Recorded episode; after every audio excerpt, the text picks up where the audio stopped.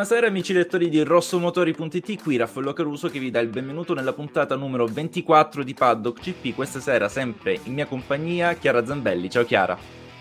Ciao Raffaello, buonasera a tutti. Questa sera si sente una certa mancanza perché il nostro Gabriele Bassi purtroppo non, è potuto essere qui con, non può essere qui con noi per un imprevisto da, da poco, quindi non vi preoccupate. E Chiara, domanda di rito ormai consueta, ci facciamo da, da due stagioni ormai, come hai vissuto la gara del GP di Imola Emilia Romagna, che dir si voglia? L'ho vissuta dal vivo perché io ero, ero a Imola ieri, eh, sì, con tanto di acqua prima della gara gentilmente concessa dal E con dal tanto di brillante, di brillante risultato finale. Assolutamente sì.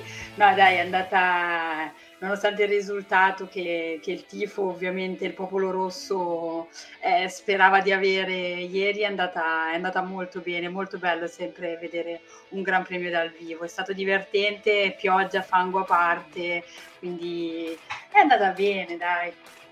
Una, una, bella, una, bella, gara, salutiamo tutti quelli che si stanno unendo qui con noi, ma prima di procedere con la puntata chiara, eh, anche questa sera, perché noi lo diciamo in ogni puntata, per questa stagione ci stiamo impegnando, eh, ciao Riccardo che è ancora qui in Calabria, ehm, ci stiamo impegnando a portare ogni serata, ogni puntata un ospite diverso, quindi Chiara, questa sera chi abbiamo? Delucida me e delucida anche i nostri amici ascoltatori. Allora, questa sera insieme a noi abbiamo il piacere di ospitare Carlo Cavicchi, giornalista e scrittore. Ciao Carlo, buonasera e grazie per essere qui con noi. Faccio, pongo anche a te la solita domanda di rito che ci facciamo tra di noi. Come hai vissuto la prima delle due gare di casa per la scuderia Ferrari, Carlo? Beh, è stato un weekend interessante. Io la vedo meno nera della maggioranza di quelli che hanno commentato oggi e vi spiego perché. Certo. La Ferrari non può vincere tutte le gare, mettiamocelo in testa, è una questione statistica, cioè se non siamo alla McLaren dell'88 che ne vince 15 su 16, ma togliamo queste situazioni tutte in un, in un campionato che si preannuncia interessante e combattuto, non le vincerà. Però ieri una serie di cose nel weekend ci hanno detto che la Ferrari comunque va molto forte che ha due piloti molto bravi e che questo potrebbe essere l'anno di Leclerc. Perché eh, ieri Leclerc ha fatto un errore, ha commesso un errore in una pista che ha quasi sempre la ghiaia. Ha commesso l'errore nell'unico punto dove non c'era la ghiaia, dove è potuto ripartire e prendere comunque dei punti molto importanti. Nell'annata storta vai fuori dove è andato fuori Sainz, sia in prova che lì vai, ti fermi e la tua gara è finita. Sono messaggi importanti che quando è l'anno giusto hai queste situazioni. Verstappen quest'anno si è fermato due volte, una volta per un problema di benzina, per un errore del team e una volta per un motore che l'ha fermato quasi alla fine. Se non ha quei due ritiri, quei due ritiri e ha due secondi posti, oggi Verstappen sarebbe in testa al mondiale. Ma non è successo. Questo dice che eh, una serie di cose dicono che potrebbe essere l'anno giusto. Poi montarsi la testa e farla facile sarebbe un grave errore. Poi se ne, ne parleremo e lo vedrete. Però io ho visto un weekend dove la Ferrari comunque andava forte, in condizioni difficili, sul bagnato sembrava volare. Non abbiamo avuto la controprova perché erano solo le prime prove, non sai mai quando piove quanto alcuni hanno voglia di rischiare la macchina e chi no. Però la Ferrari intanto andava fortissimo. In gara andava un pelo meno della Red Bull, ma ci stava. Le altre gare ha stravinto. Qui poteva anche essere lì a lottare. Gli avversari non stanno lì a dormire. Però io, come dico, non andrei via con tanta delusione. Certo, peccato, tanto non si vinceva No, assolutamente. Oggi non si vinceva, è inutile andarsela a raccontare, andava di più la Bull questa volta.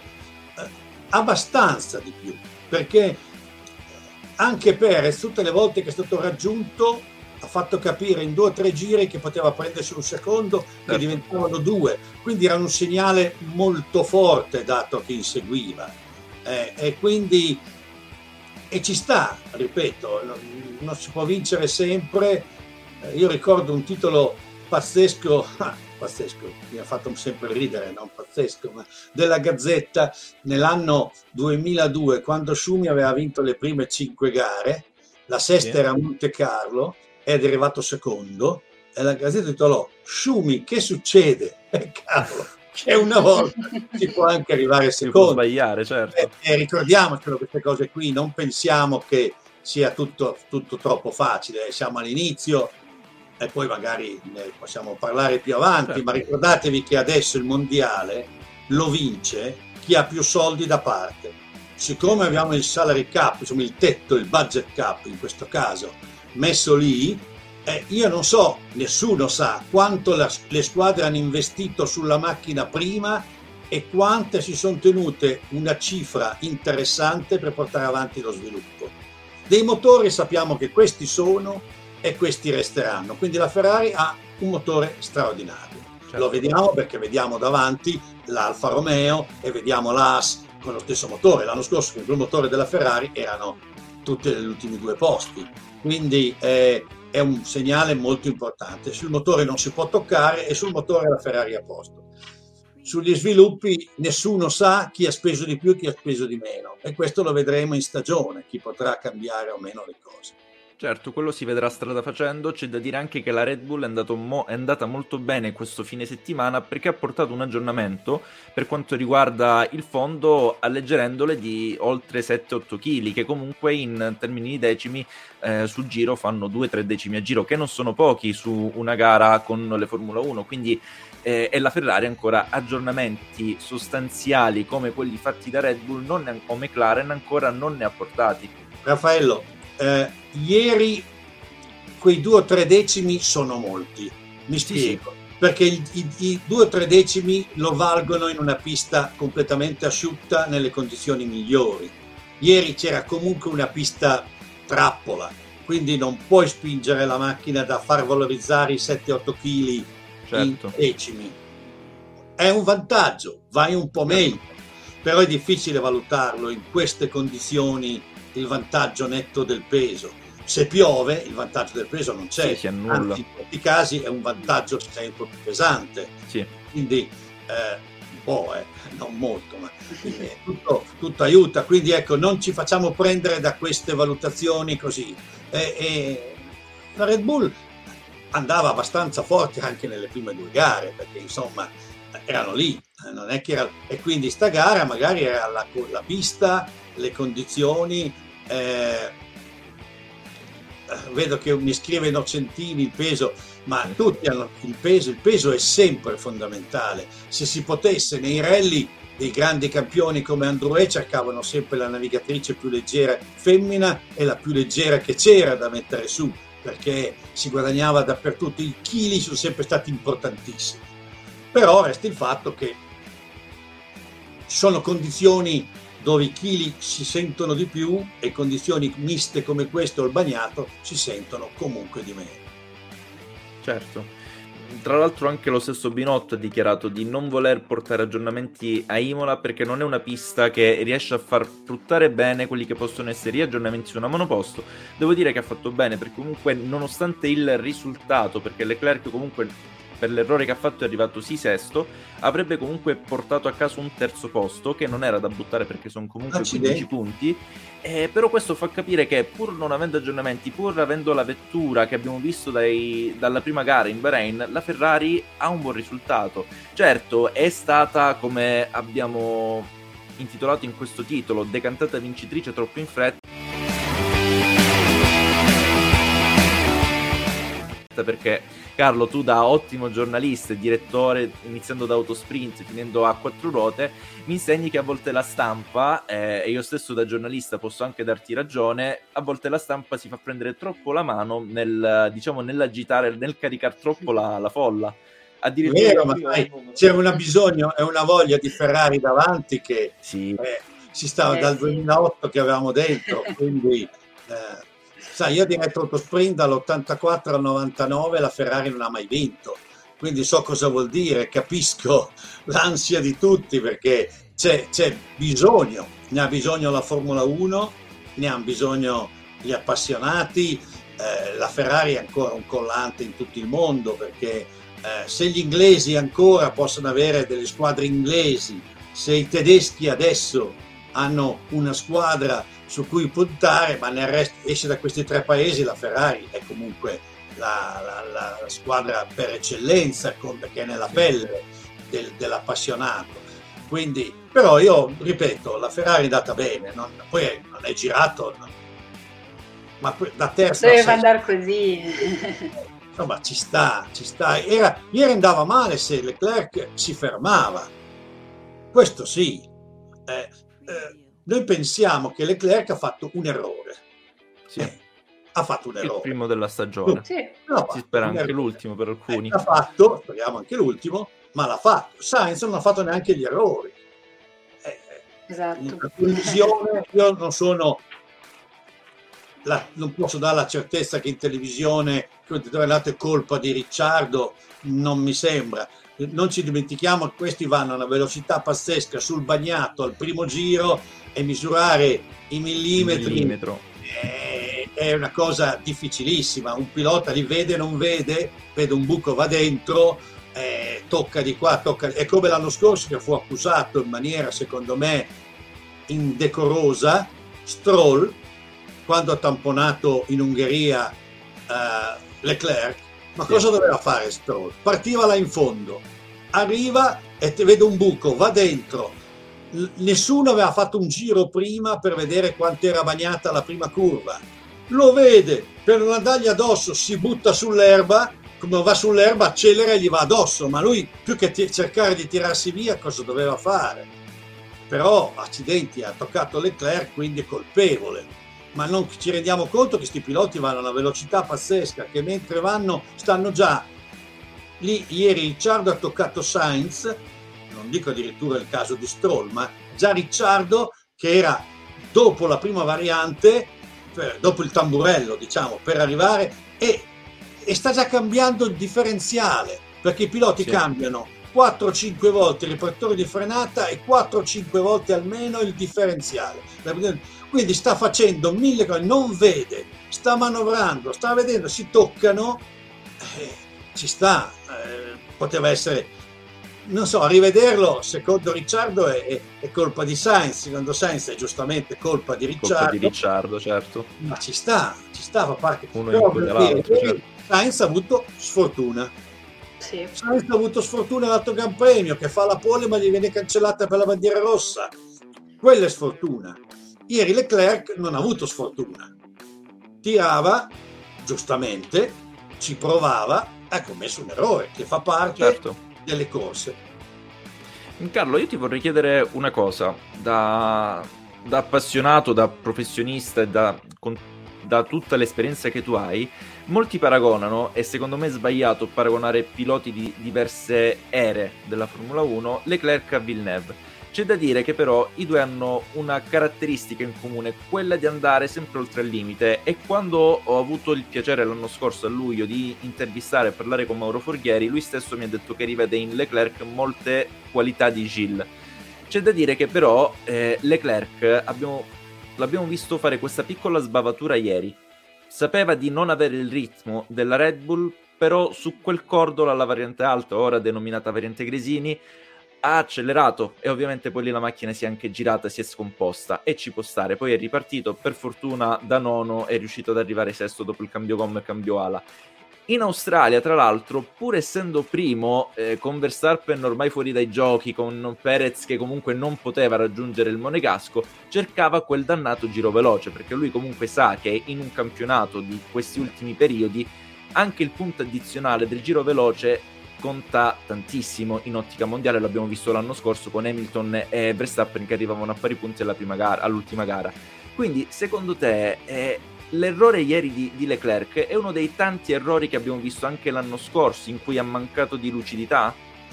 No, a parte che secondo me gli errori di Leclerc sono pochi, secondo me ieri ci ha provato e ha sbagliato. Però ecco, io il collegamento con Villeneuve, onestamente, Villeneuve padre parliamo naturalmente, di Gilles, sì io non lo vedo come paragone. Forghieri dice, vede in lui delle qualità, di, ma certamente, ma in tutti certo. i campioni ci sono delle qualità di altri campioni. la somiglianza però, mentre Gilles era, no, io ho avuto la fortuna di fare anche la prima intervista della storia a Villeneuve, pilota della Ferrari, perché ero in Canada per il del Canada, e ho detto, mi ha presentato Villeneuve che avevano annunciato due giorni prima che sarebbe stato pilota della Ferrari, quindi da allora ho avuto un rapporto anche con Gilles, il primo a fare un'intervista per Autosprint, era inviato per i rally, e quindi me lo ricordo bene quella situazione. Però Gilles era esagerato sempre per sua natura, per modo di essere. Eh, era, no, era, un'altra Formula 1. Non fare... certo. Ma Leclerc è uno che sbaglia, secondo me, poco. Poi sbaglia, vanno forte, ma andare forte sbaglia anche Verstappen. Quanto ha sbagliato Verstappen, che ha l'ottava stagione di Formula 1. Eh. È giovanissimo, ma è all'ottava stagione di Formula 1. Quindi gli errori ci stanno. Se vai fortissimo, quando vai al, limite può capitare di sbagliare, non sono macchine, sono piloti, ma secondo me Leclerc per come va forte sbatte poco, a pochi incidenti, è velocissimo, anche in qualifica, poi una volta può capitare a Monte Carlo, può fare un errore, ma cioè, ci sta, ma mediamente per come va forte per me non è uno che sbatte molto, anzi è uno che ha un certo. controllo di macchina un controllo di macchina anche tecnico, non solo naturale, perché eh, Villeneuve ha un controllo di macchina straordinario, ma naturale, se sterzava la macchina stava lì, la, la comandava, ma Leclerc ha una scuola, c'è un pilota che andava forte in tutte le categorie, è arrivato vincente sempre, quindi i piloti di oggi, i ragazzini che oggi sono in Formula 1, sono tutti costruiti molto bene poi i confronti, come tu hai detto, di, tra i piloti delle varie ere è una questione che io mi sono sempre ritrovato di fare. Cioè io non, se mi chiedete chi è stato il più forte pilota, è una domanda a cui non risponderò mai. Delle non tue io sono stato uno. Poi forse, siccome eh, Gozzi, che era la, la parte vera di Ferrari, mi ha sempre detto che nessuno è stato bravo come Fangio. E lui lo diceva perché ha corso 5 anni, ha corso 48 Gran Premi, ha vinto 5 campionati e poi soprattutto, come diceva Gozzi, non moriva. Cioè, in anni che morivano in, tutti. In quell'epoca in cui era facile morire, certo. La frase molto importante, perché, però stiamo parlando di 70 anni fa, cioè di, in confronto. Altra, altre senso, cose. Hanno senso, ognuno deve essere bravo nel suo periodo.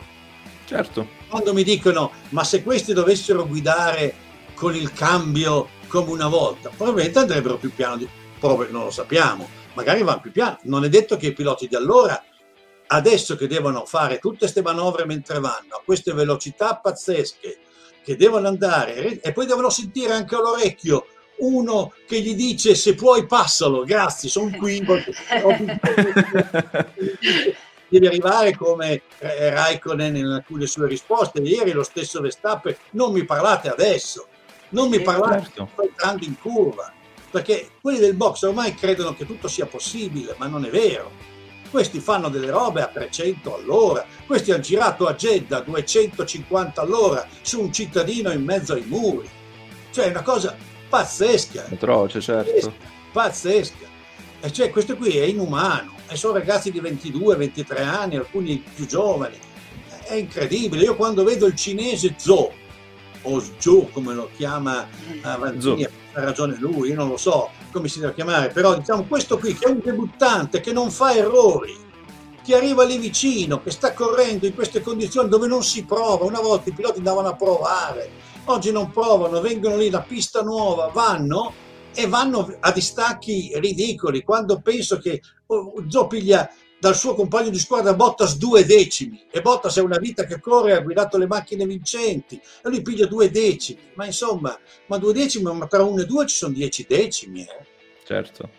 Cioè oggi abbiamo visto 12 piloti in sette decimi. Che è un, un, fazzoletto di tempo... Ma rendiamo sì. conto che diciamo che il dodicesimo è lento rispetto al primo? Cioè, sì. è incredibile come stanno andando tutti. Una volta la, un'ultima macchina negli anni che tutti chiamano gli anni d'oro, e visto gli anni 80 e 90, avevi delle macchine che si qualificavano a distacchi di 9 secondi, 10 secondi l'ultimo.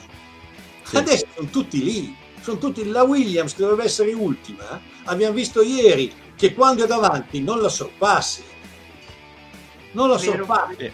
È, incredibile questo qui. Eh. Cioè il livello è altissimo. L'ultimo è dal primo, cioè Russell l'anno scorso aveva la Williams e non andava, quest'anno che ha la Mercedes, che non va tanto la Mercedes, però fa vedere che ci sa andare. Poi ieri certo poi ne parliamo se dobbiamo parlare della Mercedes. Sì, ne parliamo dopo della Mercedes, certo.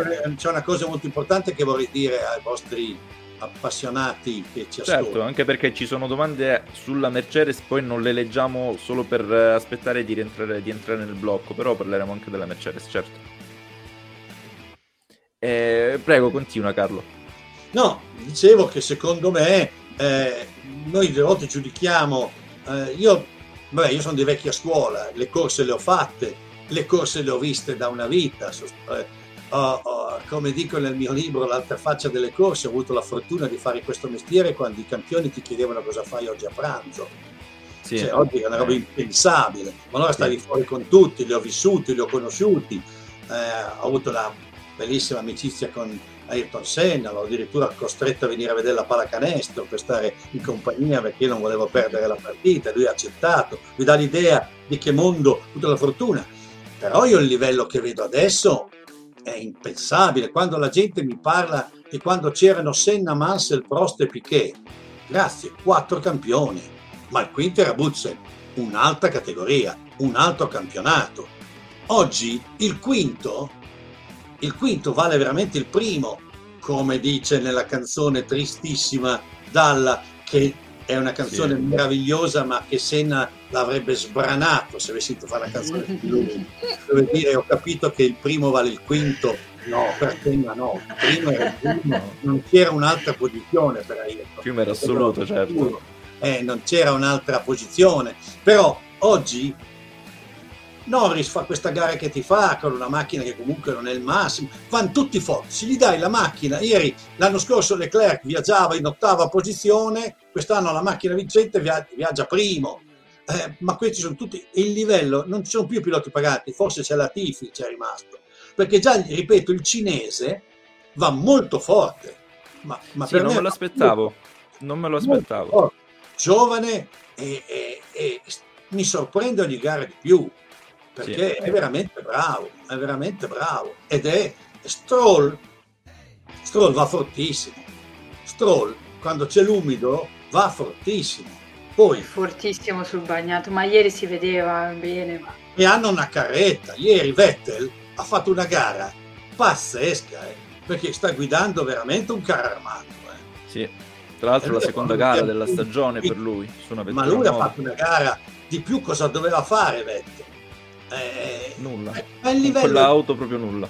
Questo è il livello però, sono tutti bravi. Sono... Faccio fatica a dire, ripeto, il caso Latifi può essere l'unico perché eh, anche perché c'è la storia dell'anno scorso dell'ultimo Gran Premio. Quindi, eh, è una storia particolare anche quella, ne abbiamo parlato anche molto in maniera eh, approfondita. Eh, sì, ma per dire, insomma, a parte quello, io ricordo anni fa avevo mangiato, oh mamma mia, cosa vuol, che brutta roba, che l'età, il tedesco della Toyota che fermò, che fece... Costò, no, eh, che costò il titolo a, a Massa. Timo uh, Glock, ora corre nel GT italiano con BMW. Sì. Eh, lui mi diceva, io sono passato alla storia per una cosa che non avevo nemmeno idea, cercavo di portare a casa la macchina, perché era comunque un sesto posto che per Toyota valeva soldi. Certo. mi passa Hamilton, è andato il doppio di me, cosa dovevo fare? Io eh, stavo in strada per miracolo e sono passato alla storia per quello che ha fatto perdere un mondiale a massa. esatto. Poverino. Cosa dovevo fare? Tenere dietro Hamilton, ma io non vedevo uno che arrivava come un matto, al mio me lo ricordo, mi fece anche tenerezza, perché mi diceva, ma io cosa dovevo fare? Certo. Vado fuori strada, io ero già un miracolo che sono arrivato, io ho portato un punti a Toyota importantissimo. Fantastico. Dai, ma questa è... le corse sono belle anche perché fanno discutere poi. Sì, no. assolutamente. Poi ci sono tantissimi punti di vista. Io non so se Chiara aveva domande per te per quanto riguarda sempre Ferrari. Allora, sulla Ferrari mi viene da, da chiedere, ma è vero che come dico sempre, è ancora tanto presto perché siamo alla quarta gara, ce ne sono altre 19, una è ancora da confermare, ma ce ne sono altre 19, quindi la strada è veramente tanto lunga. Ma secondo te il, il ritiro di Sainz può causargli qualche, diciamo, pressione in più per le prossime volte oppure no? Perché è il secondo, perché a mio avviso è veramente troppo, troppo presto. Sì, io penso anch'io. Poi sai, Sainz mi sembra un ragazzo molto solido che ha una scuola che viene dal papà, che è stato un pilota straordinario, è, ma è stato soprattutto un pilota, un campione straordinario e io lo considero anche un grande amico.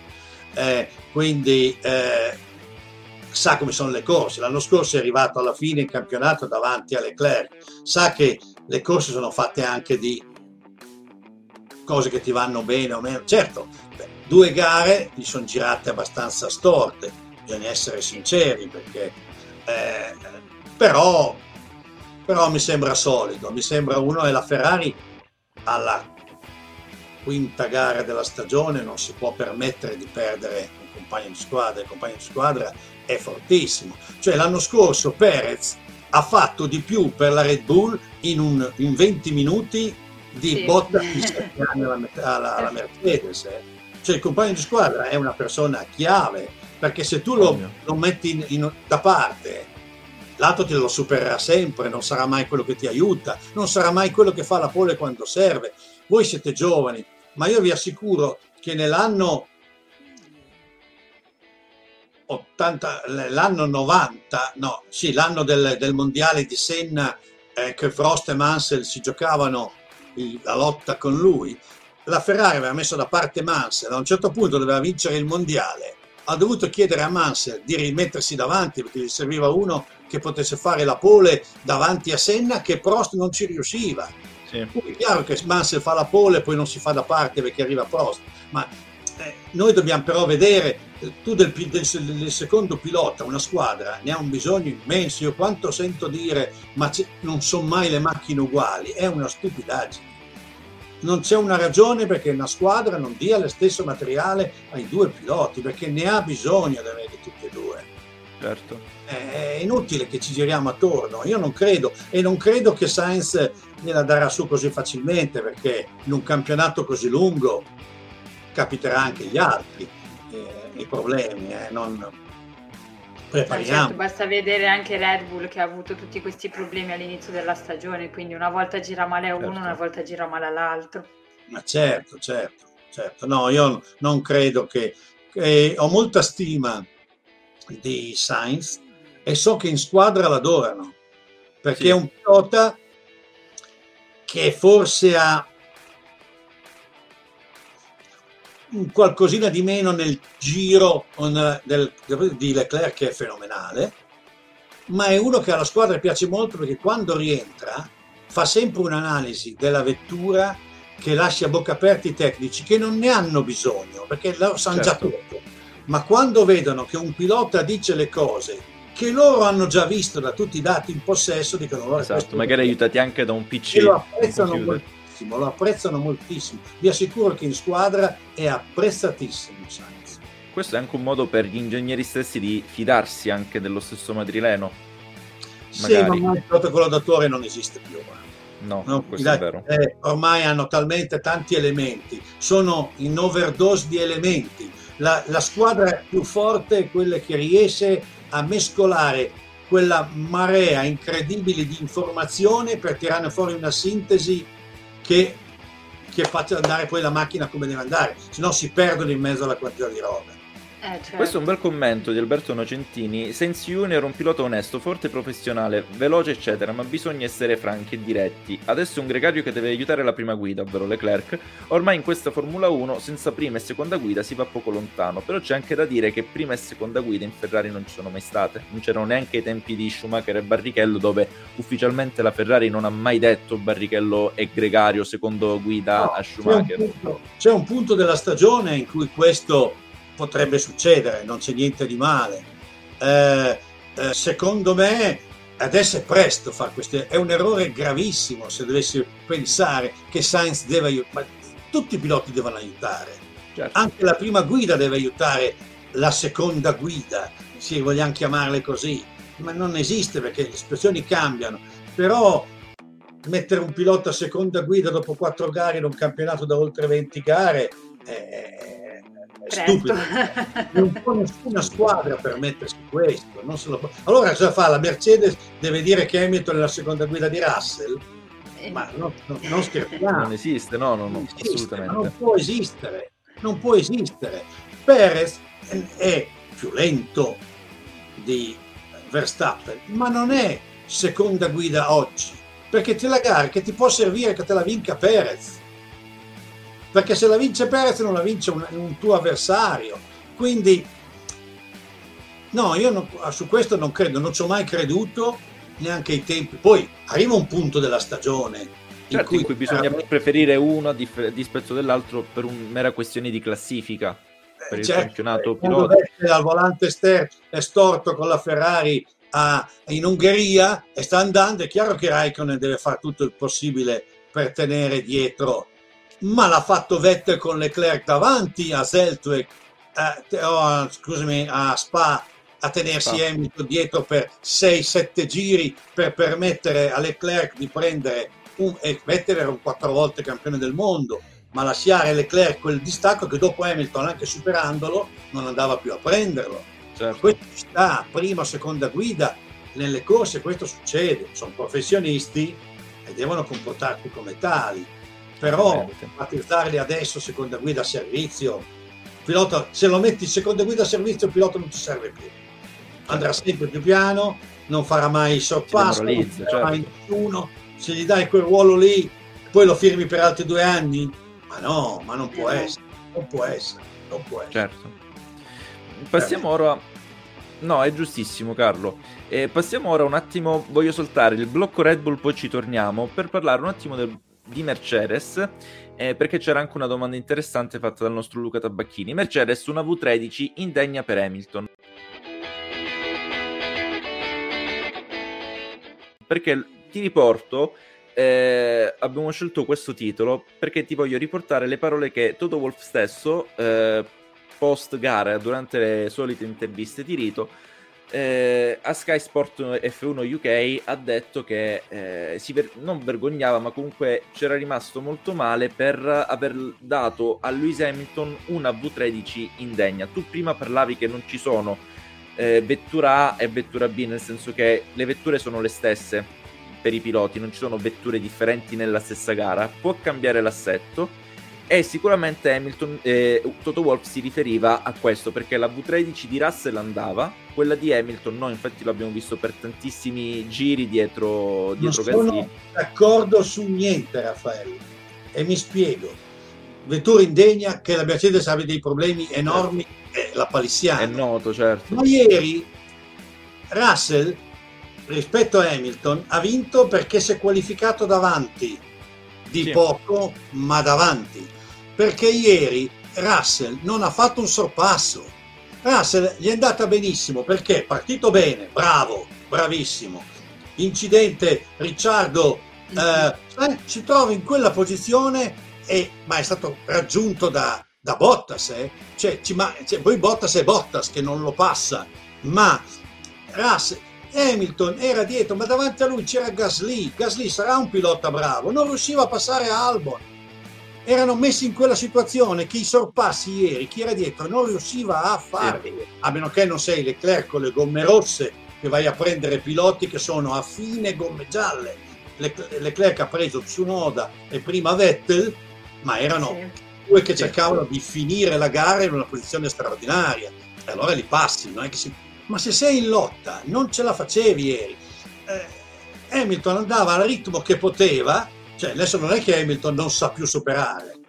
No, assolutamente. Non lo poteva, ci ha provato, ma non dicevano, eh, diceva Vanzini, ma fa sempre la stessa che cosa altro poteva fare? Su quella pista tra l'altro. No, ma anche perché le condizioni della pista non erano per no, niente buone. hai fuori tra col bagnato esci quelli davanti e quelli davanti non passavano perché Ocon non passava Stroll che iniziava da lì il gruppo e, e c'è, c'è, poco da fare non, o hai una macchina nettamente superiore ma se hai una macchina ripeto, i tempi di Tsunoda o il tempo di Gasly in qualifica erano il tempo della Mercedes, non erano un tempo inferiore. Stiamo parlando di intervalli talmente piccoli, perché oggi li vediamo sedicesimo o quattordicesimo, ma a quanto? Rispetto al primo. Al quarto. Lasciamo certo. stare Red Bull, ma dal quinto, da, no, da quanto erano? Ah, un, un distacco impercettibile. Però se sei dietro, e nelle condizioni di ieri stavi dietro, se era asciutto poteva essere differente, se era bagnato poteva essere differente, ma ieri Hamilton poteva solo cosa fare? Andargli addosso? E, e giustamente non ci va. Quello che può essere preoccupante, se, preoccupante insomma, a mio avviso, preoccupante per Hamilton, che vedo Hamilton un po' Vettel nell'anno che non va più la Red Bull. Sì. Cioè, c'è Ricciardo affamato che prova comunque ad andare e Vettel che ha già vinto quattro titoli mondiali ha l'anno che dice sta macchina quando sei abituato con le macchine che vanno bene senti molto il difetto della macchina certo. che non è a posto allora se ti arriva il giovane penso a Leclerc con Vettel il primo anno macchina che comunque andava poco Vettel vedeva che la macchina non era competitiva come si aspettava e certi rischi non li andava a prendere. E invece Vettel, eh, Leclerc che arriva li va a prendere. Però è anche vero che Vettel, che è stato bollato come lento e che non andava, contro Leclerc ha vinto dei Gran Premi. Non è che non li ha vinti con Leclerc. Ora voglio vedere il pilota compagno di squadra quando vince i Gran Premi davanti a Leclerc. Eh? non ce lo dimentichiamo Co- mai. Cosa accade? Certo, certo, quello purtroppo è un problema molto dei media italiani, in questo caso anche della telecronaca italiana, che va a fare questi errori. Ora ti faccio un esempio, tu hai parlato giustamente di Vanzini che diceva spesso Hamilton fa sempre la stessa traiettoria. Bisogna ricordare, valutare anche quella che è la conformazione di un tracciato. Imola e Monza sono simili come tracciati perché sorgono entrambi dentro un parco Ok, quindi questo che vuol dire? Che essendo già un parco è umido di suo, perché questo non sto a spiegare cos'è la biologia. Eh, quindi cosa succede? Che quando piove, pur asciugandosi la pista, rimane umido e questo si può fare riferimento, se uno vuole, può andarsi a vedere anche la gara del GT italiano, la prima sprint di Monza che è andata in scena questo weekend.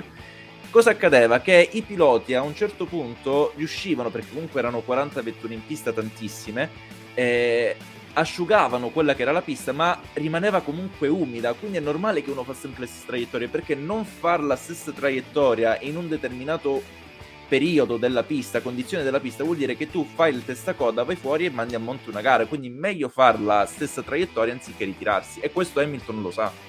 Sì, certo, aggiungo che Monza è molto più facile sorpassare che a Imola, perché? Perché Imola ha tutte curve veloci, e invece Monza ha le staccate. Avendo le varianti, tu puoi passare in staccata a Monza e invece eh,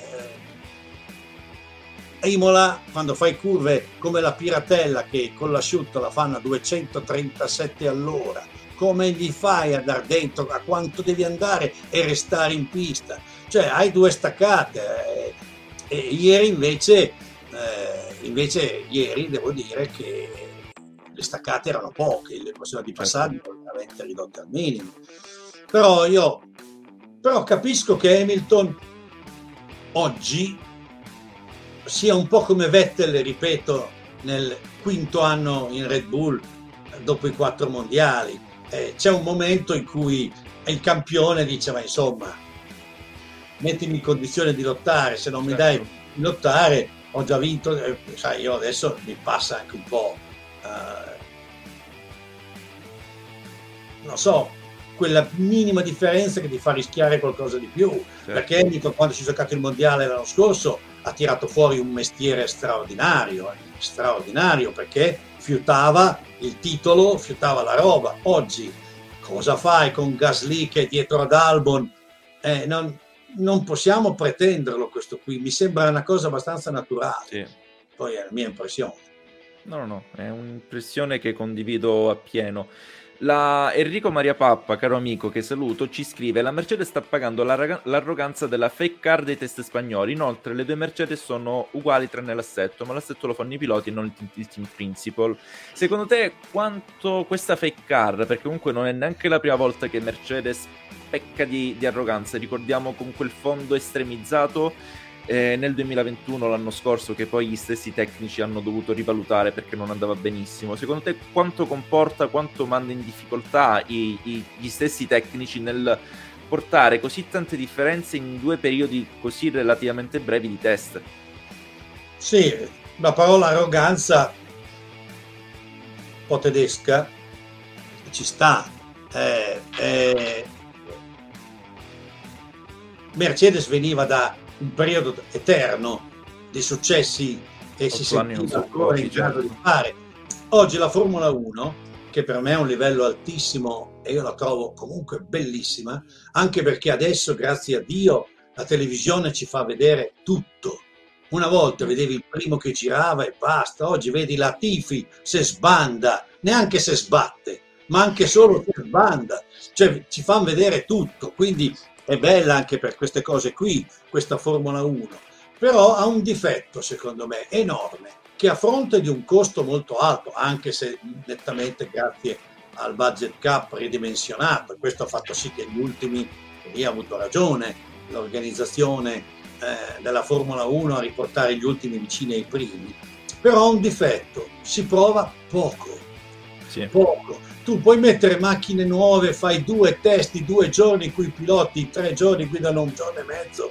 Cioè, ma è inumano, un pilota cambia squadra, cambia tecnici, cambia tutto, c'ha una macchina nuova e in un giorno che magari ha anche problemi, perché ci può essere anche sfortuna, mettersi a posto. Una volta le macchine le provavano nelle piste private, avevano i test privati, l'inverno prima della gara arrivavi che avevi preparato la macchina e poi nelle prime C'era gare più libertà prima, certo. le macchine che erano pronte subito perché abbiamo visto le macchine vincere in Argentina con Jarier o delle robe del genere, la prima gara perché andava bene, ma poi le metteva a posto. Oggi non c'è più tempo. Oggi, oggi se hai sbagliato qualcosa, impieghi tanto, tanto. L'anno scorso la Red Bull, uno dei motivi per cui ha vinto, e io di questo ne sono convintissimo, la Red Bull veniva da quattro anni, quattro precedenti, in cui partiva sempre abbastanza male e faceva sempre dei finali di stagione straordinari. Adrian Nui,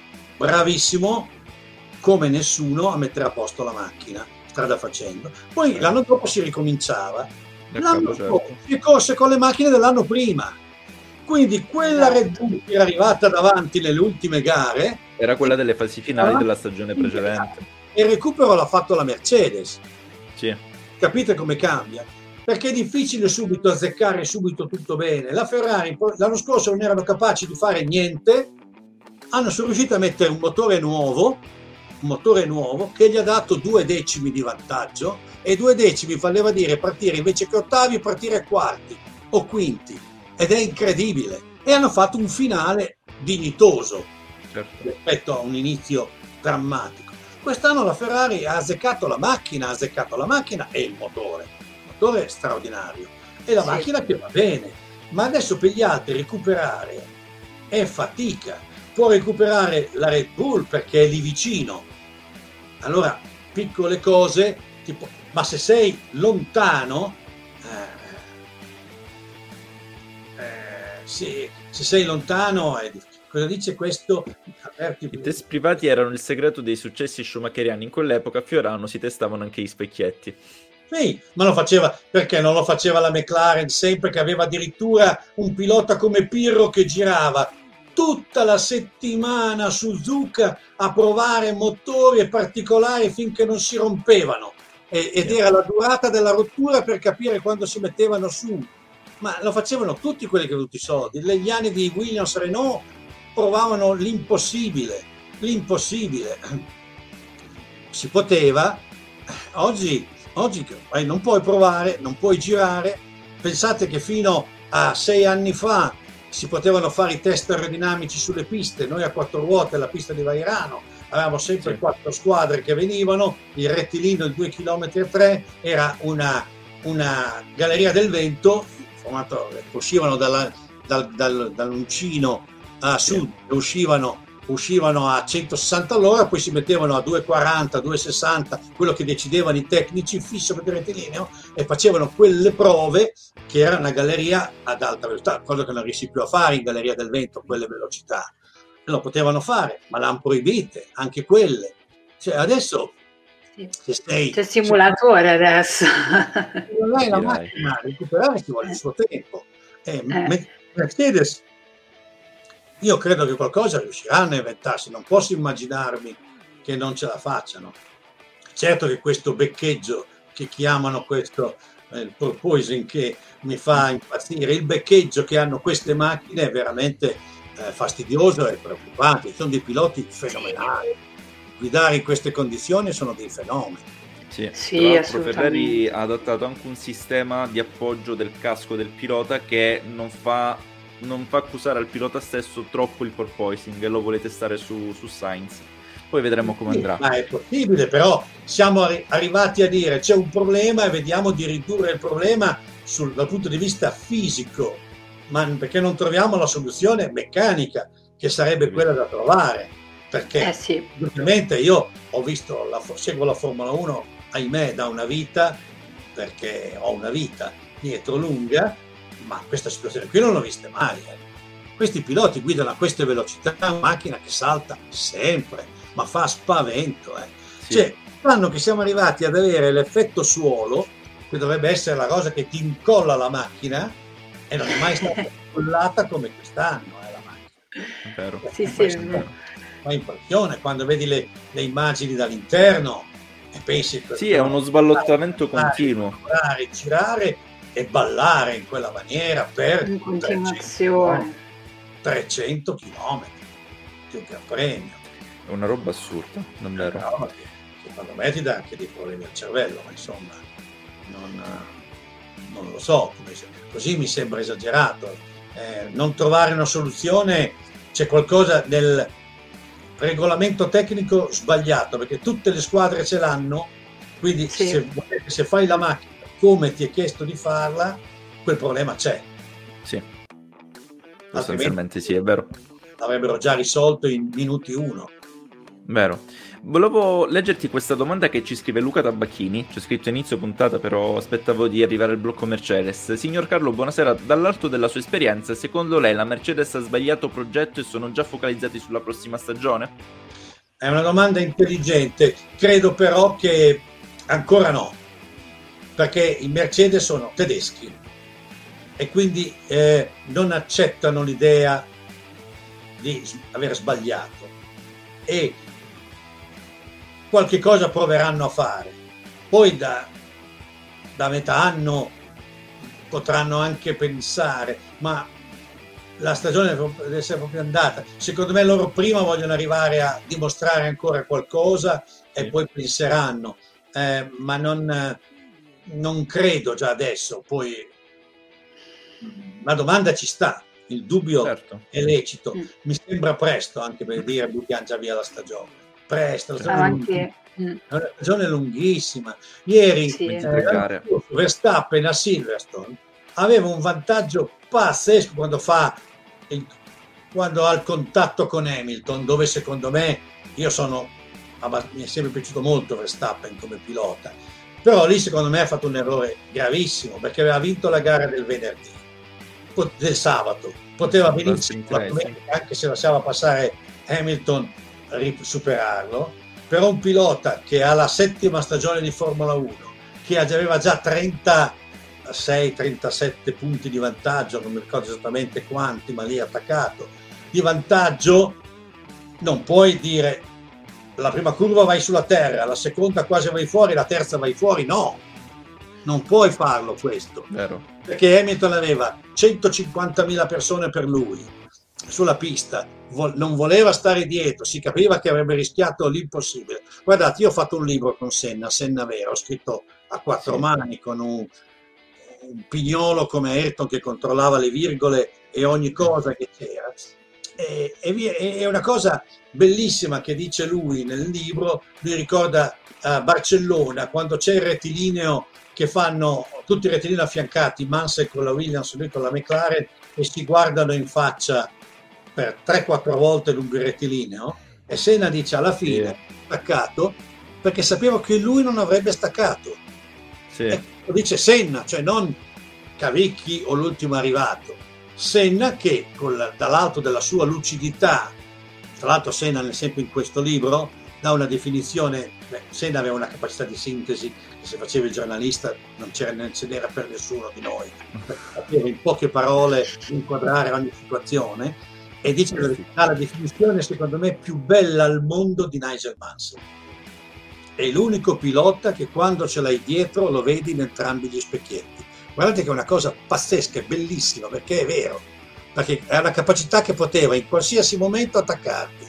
E, e, lo descrive con questa frase bellissima. Quindi quando lui dice io ho capito che lì se non stacco io lui non staccava, dice andava addosso, ti dice lì Verstappen aspetta un momento e poi lo ripassa perché andava sì. di più, perché l'aveva fatto il giorno prima uguale. Quindi sì. questi errori sono, sono, secondo me da fare quando sei lì. Non dico deve essere per forza Lauda, per forza l'ultimo Prost, che allora Lauda ha cambiato la vita. Prima Prost, che Prost era un pilota tutto d'attacco, ha perso per mezzo punto il mondiale da Lauda sì. e ha capito di correre in un altro modo. E ha cambiato la vita ad Hamilton perché qui non c'è Hamilton corre con Button gli arriva dietro il McLaren a Button lui pensava figurati Button dove e Button gli è arrivato davanti e l'ha mandato sul lettino dello psicanalista. Poi è arrivato il suo psicanalista vero che è stato Niki Lauda che gli ha insegnato visto che il talento era altissimo la capacità di guida altissima gli ha insegnato anche una gestione altissima. Certo. Questo vuol dire tanto eh. Qui non ce lo dimentichiamo, non dico che i piloti essere per forza lauda, però se vuoi vincere i campionati mondiali devi anche esserlo un po', eh, perché certo. solo di foga non vinci. No, quello è anche vero. Però tu, Carlo, parlavi anche di, di libri, questo con, hai citato questo con scritto eh, assieme a, a Senna. Eh, io volevo parlare invece dell'ultimo tuo libro, che è quello che segue Rapiremo Niki Lauda, uscito anni fa. Ora l'ultimo tuo libro, l'ultima tua firma è L'altra faccia delle due. corse. anni due, due anni fa. due anni fa. E l'anno eh, scorso eh, tutto questo alla fine dell'anno.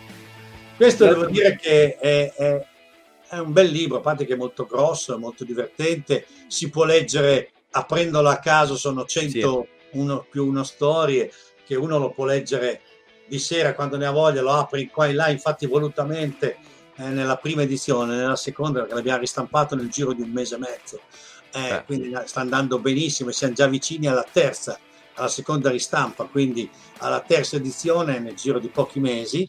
Eh, è un libro facile da leggere, lo puoi leggere come vuoi ed è pieno di storie che la gente non si immagina, perché io sono convinto che chi ne sa moltissimo ne conosce 4 o 5.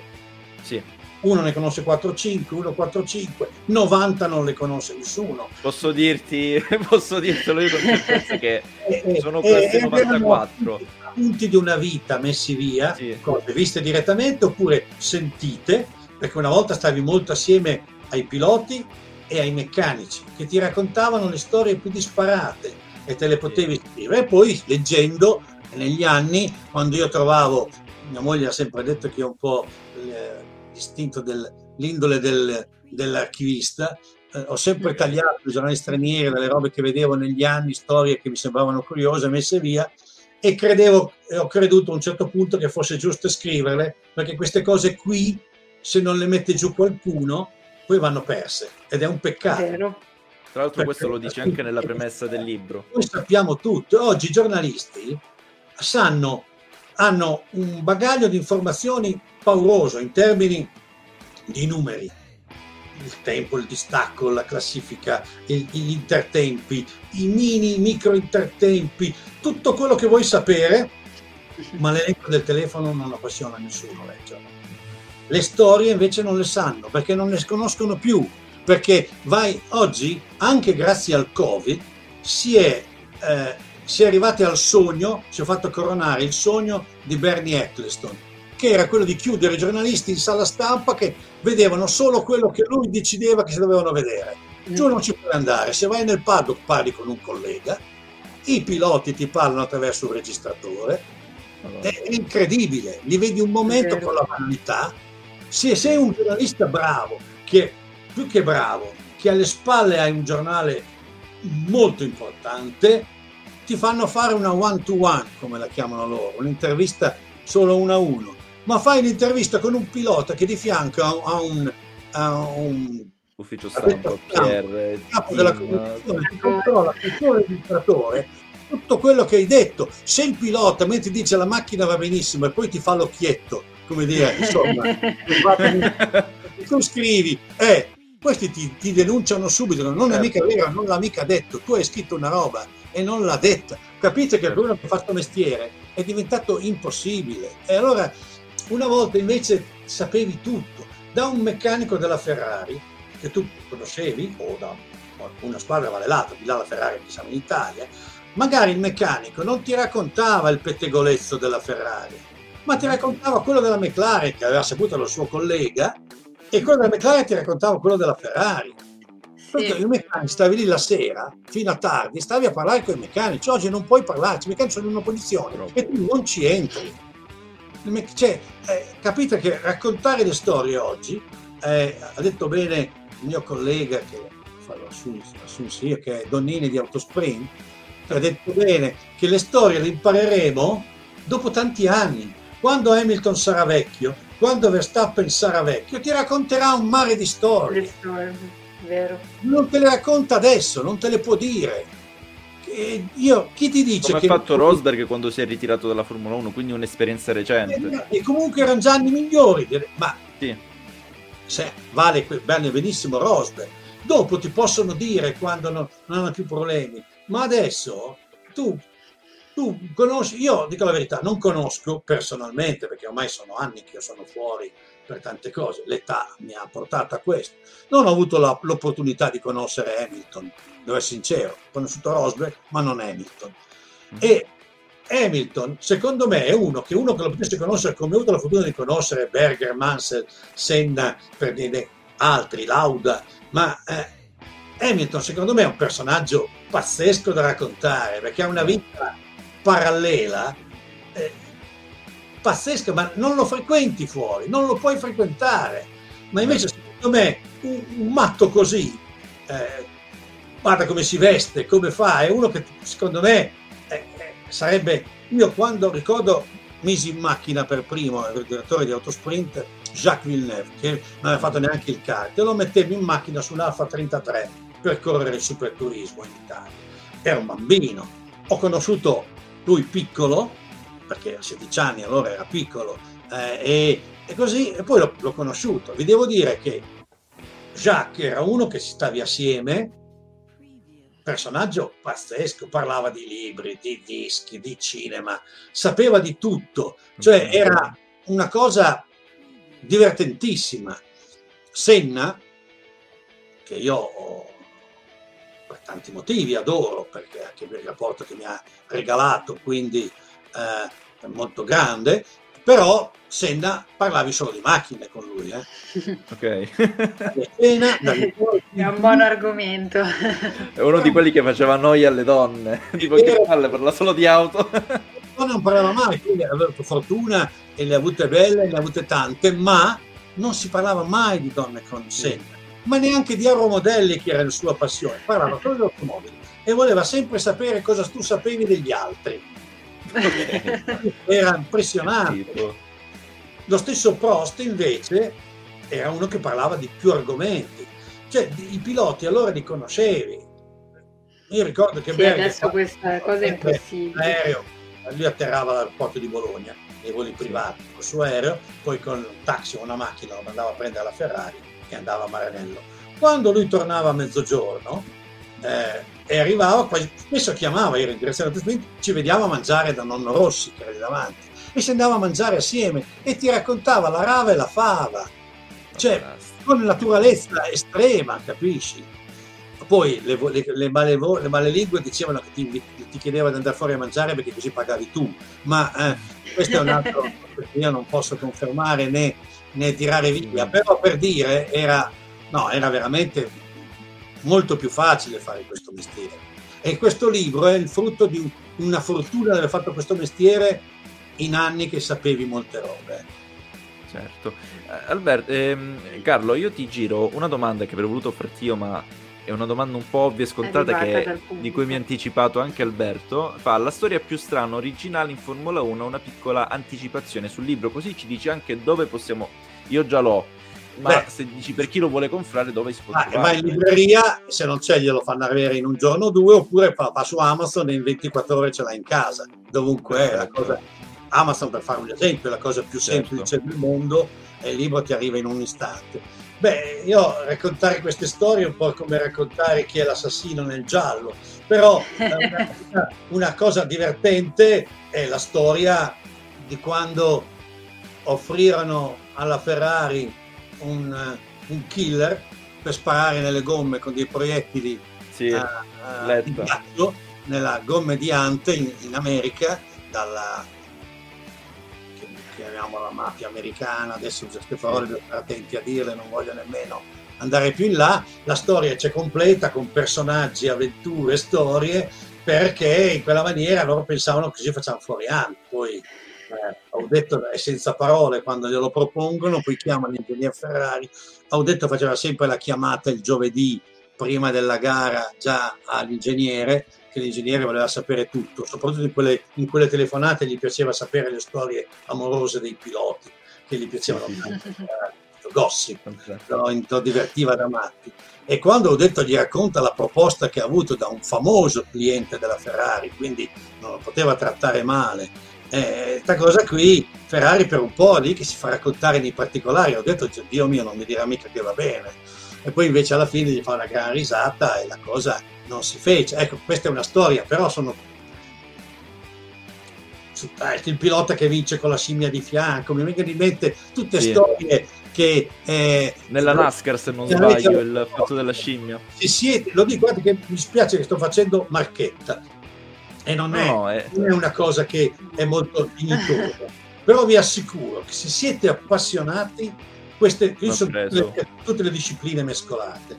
Non, non, potete non prenderlo. Primo perché spesso sorriderete, altre volte scoprirete delle cose anche tragiche che non immaginate nemmeno. Ci sono state storie, la previsione della fattucchiera, della morte di Sever. Eh, ci sono storie di tutti i generi un appassionato vero queste non le può non sapere perché capisce che dietro le corse ci sono tante cose che nessuno lontanamente immagina. Noi abbiamo una facciata che è quella nota e poi abbiamo una, una, un retro che invece è molto più vivace di quello che ci immaginiamo, molto spesso oltre la fantasia. Un pilota che vince ubriaco le mani, ma ubriaco, sì. ubriaco, non ubriaco. Dargli poi il caffè per farlo riprendere. Il caffè per farlo dire, gli viene l'acidità, gli ridanno da bere per togliere via il caffè, cioè roba incredibile. E si chiama Hamilton, ma non è questo Hamilton. Non è quell'Hamilton. Un altro. Cioè, eh, io credo che un libro così l'appassionato non possa non prenderlo, ma non perché costa solo 20 euro e io vado avanti con la marchetta, ma però perché veramente sono 350 pagine di roba, ripeto, tutte relativamente corte, 3-4 pagine sì. a storia, quindi le puoi leggere a caso. Eh, addirittura nella prima edizione, come dicevo, non c'è neanche eh, l'indice, proprio per evitare che uno vada a cercare chi gli interessa, ma lo debba aprire scoprendolo. Certo. Eh, ed è, secondo me, è una cosa che vale la pena, proprio perché è facile ed è inimmaginabile. Sì, poi un po'. Io l'ho letto, è un po' come le ciliegie, una tirano l'altra, perché comunque sono belle pillole di storia e di passione. Quindi io vi consiglio di acquistarlo. La copia ce l'ho, c'è anche alle spalle di, di Carlo e andatelo a prendere perché ne vale assolutamente la pena. Magari anche una lettura, visto che si, si avvicina l'estate, però se lo, se lo, prendete prima dell'estate è anche meglio. Ma è anche un bel regalo per un amico appassionato che non se l'aspetta. Vero, vero, tra l'altro, tra l'altro. E... Ehm, tappeti, come vedete, in questo momento, in un ruolo squallido del venditore, dell'imbonitore, ma me, me, mi ha cimentate, quindi sono costretto a no, fare... È... Davvero è stato un, un, bel libro, Carlo, te lo ripeto. E tra l'altro Riccardo ci dice, parlando di, di quella famosa 24 ore di Le Mani di quell'Hamilton, nell'Hamilton della Jaguar... Ah, è quello. È, è proprio quello. Non doveva correre. Poi, allora passa la notte prima della gara col suo compagno, copilota, sì. Due, e devono assolutamente annegare nel dolore il fatto che non li avevano fatti partire per lo leggete nel libro per un problema di numeri sulla macchina e non andava bene. Poi invece la Jaguar ottiene di farli correre, ma loro si erano andati in un pub a ubriacarsi come dei matti. Sì. Però non c'erano i telefonini, quindi li inseguono per, per le mani per trovare nel paese dove potevano essere. Li trovano che sono due stracci per terra perché hanno passato la notte a bere, sono le 10 del mattino, li, li raccolgono, li portano in pista, in particolare Hamilton è ciucco come non so che cosa, eh, però devono mandarlo via. E sto Hamilton va come un matto, però è ubriaco, allora gli danno da bere il gran caffè, beve il caffè ma gli viene un'acidità di stomaco e non ce la fa più a correre con quelle, allora gli ridanno da bere, perché così è incredibile, no? Però, eh sì, è una storia che adesso veramente è impensabile, una cosa del genere. Capita ora loro che hanno una dieta così precisa, ferrea, cioè ora molto, era molto più libera, molto più free. Eh, Carlo, tornando alla Formula 1, prima di passare a Red Bull, volevo leggerti questa, questa domanda eh, che ci pone Simone Cesario. Una domanda per Carlo. Un pilota come Magnussen, che ieri ha fatto una gran gara, eh, fatta di determinazione e temperamento, meriterebbe una considerazione maggiore nel mondo della Formula 1? Beh, intanto Magnussen è dall'inizio dell'anno, è arrivato all'ultimo momento che fa delle gare straordinarie e va a punti. La macchina va meglio. Cioè, Magnussen nella sua vita non ha mai avuto una macchina che va come l'As di quest'anno Magnussen è sempre andato forte, il suo problema è sempre stato un po' un carattere molto forte, uno mm. molto duro che i compagni, gli avversari hanno sempre... E infatti lui doveva sempre andare via, ma la squadra dove era non lo lasciava andare via perché capivano che andava molto forte. E adesso andando molto forte. Quello che a me dispiace, e penso che dispiaccia a molti ferraristi che ci saranno qui che ci stanno guardando è che sta ridimensionando in una maniera terribile Mick Schumacher. Mick Schumacher certo. Questo è il problema. Cioè Mick era un po' il sogno un po' di tutti e credo dire che Mick fa molta fatica con Magnus e Magnus non è Verstappen, esatto. non è Leclerc. Quindi no, Leclerc, certo. è un mestierante molto valido, molto forte e adesso che ha una macchina da potersi far vedere, lo fa vedere. Perché se gli date se gli date l'Aston Martin perché oggi dopo la Williams la peggior squadra la, la peggior macchina la, la peggior macchina in questo momento è l'Aston Martin ecco fa fatica. Lì Martin quando la macchina non va conta tanto il pilota che va forte ma va forte in tutti i sensi nel metterla a posto così. L'anno scorso Vettel ha fatto due secondi posti, poi non gliel'hanno tolto con la Aston Martin per una stupidaggine di pochi litri in Ungheria, yeah. un grande Monte Carlo, ha fatto delle grandi gare con una macchina d'acqua, quest'anno va ancora peggio.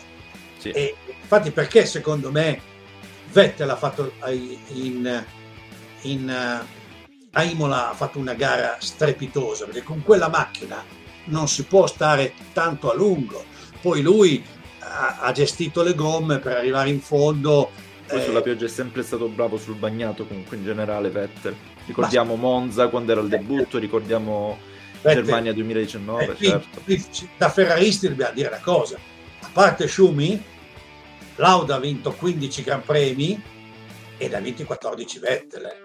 Sì. c'è buono vincitori. Cioè, se ne vinci 14 con la Ferrari degli anni che ha corso Vettel, sono tanti. tanti. Ecco. E io ve lo dico con certezza mia personale, che quindi non vale niente, ma per me vale tutto, se non muore Marchionne, Vettel vince il mondiale eh, quell'anno. Sì. Perché purtroppo eh, Vettel ha avuto tre sfortune. Muore Marchionne, quindi manca l'uomo che dirige la squadra, perché subito dopo inizia una guerra, una guerra interna. Interno, certo. Sulla guerra la macchina non si è curata più ha la sfortuna che va fuori eh, per un errore, eh. parliamo dell'errore di Leclerc di domenica, fa l'errore a Hockenheim, ma nell'unica curva con la ghiaia, l'unica.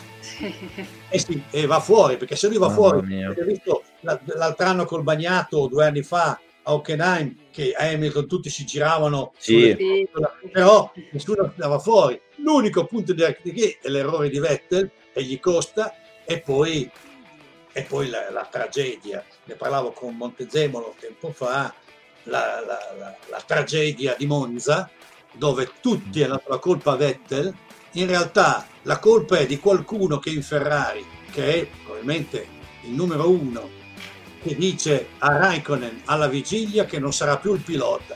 Raikkonen è in pole, Vettel è certissimo da secondo che non alla prima curva, perché non si può fare una tattica alla no. prima curva, ma alla roggia sicuramente gli dà strada Raikkonen. Invece no. Che a Monza ha vinto, ha vinto addirittura con la Toro Rosso, se chiamiamola Minardi quasi. Bene, voi che Vettel non sa che alla roggia si arriva stando all'esterno, poi si taglia, invece è tutto all'interno e lo affianca Hamilton. Ma lui è certo che Raikkonen rallenti e lui passa. Invece Raikkonen l'ha chiuso. A quel punto si è toccato con Hamilton e dopo il cretino è sempre chi è il cretino. Ma quell'anno certo. non muore Marchionne, Vettel vince il mondiale. Questo ne sono certissimo. Certissimo. Il sorpasso che Vettel fa ad Hamilton a Spa, in fondo la salita, uh, il fondo rettilineo uh, dopo Radillon in cima è pazzesco, però sì. è, Vettel però è andata così, la Ferrari dopo Monza è diventata una macchina che tutti sappiamo, la guerra Binotto sì. arriva bene, quello che stava capitando dentro, non c'era, non c'era l'uomo forte che era comunque Marchionne, che voleva vincere a tutti i costi, era, era un grande motivatore e l'hanno certo. pagato caro, l'hanno pagato carissimo. Certo. Eh, Carlo, una domanda da Alberto. Pericoloso e pungente, avverte. Un pensiero sull'attuale presidente della Ferrari. Non me lo fate dire però in televisione. No? un rapporto del genere, non, non, ho gli elementi per dirvelo. Ecco. Allora adesso passiamo a Red Bull dove Chiara brevemente ci deluciderà su questa doppietta casa nostra, la prima di due, la prossima a Monza a settembre.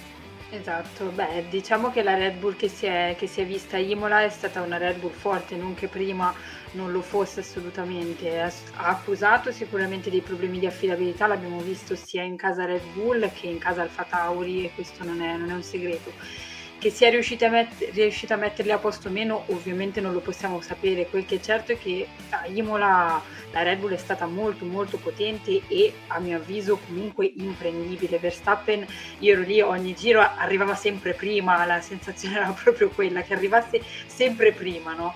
ad ogni giro eh, sul, sul circuito. Quindi ieri hanno, hanno, hanno, avuto questa dimostrazione di forza che mi viene un po' da dire come, un po' come ha fatto Leclerc in Australia. No?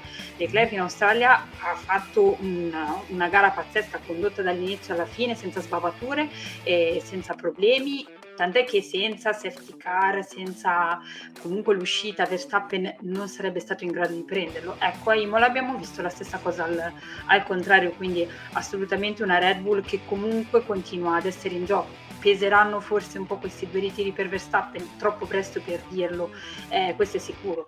E Perez, Perez anche secondo me è un, è un, ottimo pilota, si è adattato molto molto bene alla, alla squadra e molto bene anche a, a, queste nuove vetture, tant'è che come anche diceva all'inizio Carlo, non, secondo me anche volendo Leclerc avrebbe fatto parecchia fatica a, ad, andare a, ad andare a riprenderlo. Ecco e volevo chiedere appunto a Carlo cosa, come gli sembra questa, questa Red Bull che comunque arriva con eh, un campionato piloti da difendere.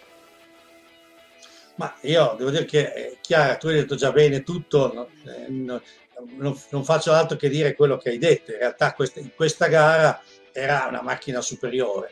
Eh, Perez, Perez ha pagato un po' la qualifica una volta di più perché ha dovuto recuperare, non si è visto bene dall'inizio subito, ma in gara andava molto forte. Perez sta andando molto bene e, È giusto dire che il compagno di squadra più difficile che ha avuto nella sua storia in Formula 1 uh, Verstappen è stato Sainz. Eh. Sainz andava tante volte più forte, ma era agli inizi, eh, era, erano giovani tutti e due. Tutti e due alla prima certo. stagione, il debutto è stato fatto eh, insieme. Verstappen era proprio 17 anni, insomma, e non, non, ci dimentichiamo tutto questo. Però è onesto, è onesto dirlo che Sainz è stato il pilota che ha dato più fastidio. Dopo non ha più avuto un pilota che gli stava davanti, Però Perez sta facendo molto bene, ripeto, sta, lui sta interpretando il ruolo che si aspettano in Red Bull. Se può vince, se non può vincere è comunque un, un, una solida spalla c'è uno che dà fastidio ai rivali e questo eh, io dico sempre che nel mondiale di Verstappen dell'anno scorso al di là di Latifi o delle decisioni del direttore di corsa il posto beh l'ha vinto Perez. Cioè la resistenza di Perez su su Hamilton è stata scorsa, sì, l'ultima gara della scorsa stagione. Perez fa il suo ruolo lo sta, lo sta facendo alla grandissima. Eh, io adesso vedremo la Ferrari se porterà a Barcellona le prime modifiche, le ripariamo. Io la Ferrari, cioè una rondine non fa primavera. Delle, dopo le prime tre gare la Ferrari mi sembrava superiore, nettamente. Qui no, ma la Ferrari era molto vicina, come prima era molto vicina alla Red Bull. Eh, in Formula 1, eh, con i tempi con, che fanno tutti uguali, Guardate che un micron cambia tutto, eh. neanche un millimetro, un micron. Chi ha il micron in più vince. Proprio perché quando vanno tutti uguali, quando un pilota prende 6 centesimi, noi abbiamo avuto l'anno scorso in una, in una delle ultime gare, non mi ricordo la terza, in cui per 6 centesimi Norris ha perso due posizioni, per 6 centesimi. Ma come fa un cristiano che guida e dire su 5 km e mezzo, su 6 km ho preso 6 centesimi. Ah, ah piano, eh, andato piano. Però quando sento questi commenti che vedo uno che ha preso un decimo nell'intertempo, eh, qui è andato piano. Cioè, piano. Un decimo è nulla. Ma come si fa? Ma come si fa? Ma, ma vanno tutti uguali. Credo che anche in testa sia una fatica mortale per i campioni. Sì. Che quando Senna ti mollava un secondo, e la volta dopo lo... erano distacchi che si capivano, ma questi no. E qui trovo estremamente forte Leclerc, perché al giro così Leclerc riesce, riesce a farti quei pochi centesimi che fanno la differenza. Quelli non li faceva più nemmeno Vettel quando correva con Leclerc, perché Leclerc andava già più forte. Poi Vettel è stato maltrattato anche male, ma questo è un altro discorso. Però Leclerc è, è nel momento della età, posizione, voglia di essere il Vettel degli inizi, l'Hamilton degli inizi, cioè eh, quelli che proprio ci mettono, hanno talento, hanno tutto e hanno anche questa grande voglia. Poi metti sul mestiere, che è certo. una cosa molto importante. Assolutamente. Quindi, ma penso che penso che vedremo. Aspetti, io aspetterei ancora metà, addirittura metà campionato metà. per capire come sono. Eh. E poi forse possiamo azzardare qualcosa, ma veniamo da una stagione che neanche il regista di fantascienza poteva immaginare un campionato del mondo. Se fanno uno sceneggiato e dicono facciamo uno sceneggiato che i due arrivano pari all'ultima gara, ma dicono tutti va bene esagerare, ma qui stiamo. Sì, invece poi è successo che durante la gara è capitato qualcosa di incredibile, quasi sotto eh, safety car a pochi giri dalla fine. Cioè, il campione del mondo è lui e poi il vice campione del mondo è un altro. Cioè, abbiamo visto una roba che se ne voleva uno che avesse mangiato pesante per fare un sogno. eh, invece è successo ed è stato meraviglioso, meraviglioso. Eh, quello che sogniamo tutti, quest'anno sarà un campionato così. Carlo, volevo leggerti una domanda bellissima che ci fa Andrea Poggi che ci scrive Signor Cavicchi, fra pochi giorni sarà il triste anniversario della morte di Senna. La invidio molto perché ha conosciuto l'uomo campione che noi comuni mortali non abbiamo avuto la fortuna di conoscere. Proviamo a fantasticare per un attimo. Se Ayrton fosse lì seduto accanto a lei, cosa esclamerebbe guardando gli attuali GP e che pilota attuale potrebbe entusiasmarlo? Conoscendo Senna, il pilota, adesso purtroppo abbiamo questo inizio di, di mondiale che ci porta lontano.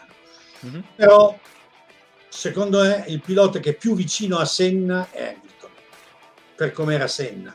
Senna era uno, guardate bene, che detestava Prost, ma ammirava Prost. Eh. Sì. Pazzesco, sembra un ossimoro. Ma lui nel libro, proprio che ha fatto come dice, se io fossi direttore sportivo nella mia squadra, io vorrei Prost. Eh. Cioè, capite, pur essendo uno che gli stava sulle scatole certo. come nessuno si immagina. Perché Senna, che andava fortissimo, che aveva un talento smisurato, eh, però la testa l'aveva Senna. Noi di Senna ricordiamo l'errore al portier, eh, forse la curva alla Peraltada dove è andato fuori in Messico, ma parliamo di poche robe, cioè era uno che la testa l'aveva sempre collegata. L'ultimo Hamilton era molto Senna, cioè forte quando serviva metterci la roba di più e se non serviva ne mettevo un po' di meno, perché questa è la cosa che ti fa pilota completo, no, non sempre quello che è sempre al limite. Poi se tu sei Verstappen e devi giocarti il primo mondiale, è normale che ci metti anche qualcosa di più perché è il tuo primo mondiale, ma quando sei al settimo devi anche ragionare da uno che ne ha 27, che non è scontato. Ho visto una domanda, ma No, non era una domanda, era Riccardo Gambini che ci scriveva Lerk, Norris e Russell ci mettono quel quel, quid. quel più in quid in più eh, dei giovani rampanti che magari un Vettel o un Hamilton più esperti prima di fare un'azione ci pensano un pochino più guardando in una prospettiva classifica finale. Sì, è possibile, è, una, è anche questa un'altra domanda effettivamente azzeccata, ma è normale. Io ricordo che ero ragazzo di bottega, cioè era già sei anni che lavoravo dopo Sprint come inviato, ma era il ragazzo di bottega perché ero molto giovane e venne a trovarci in redazione, era appena nato Motosprint ed era venuto okay. a trovarci in redazione Giacomo Agostini, che parlava con loro sì. di Sabatini.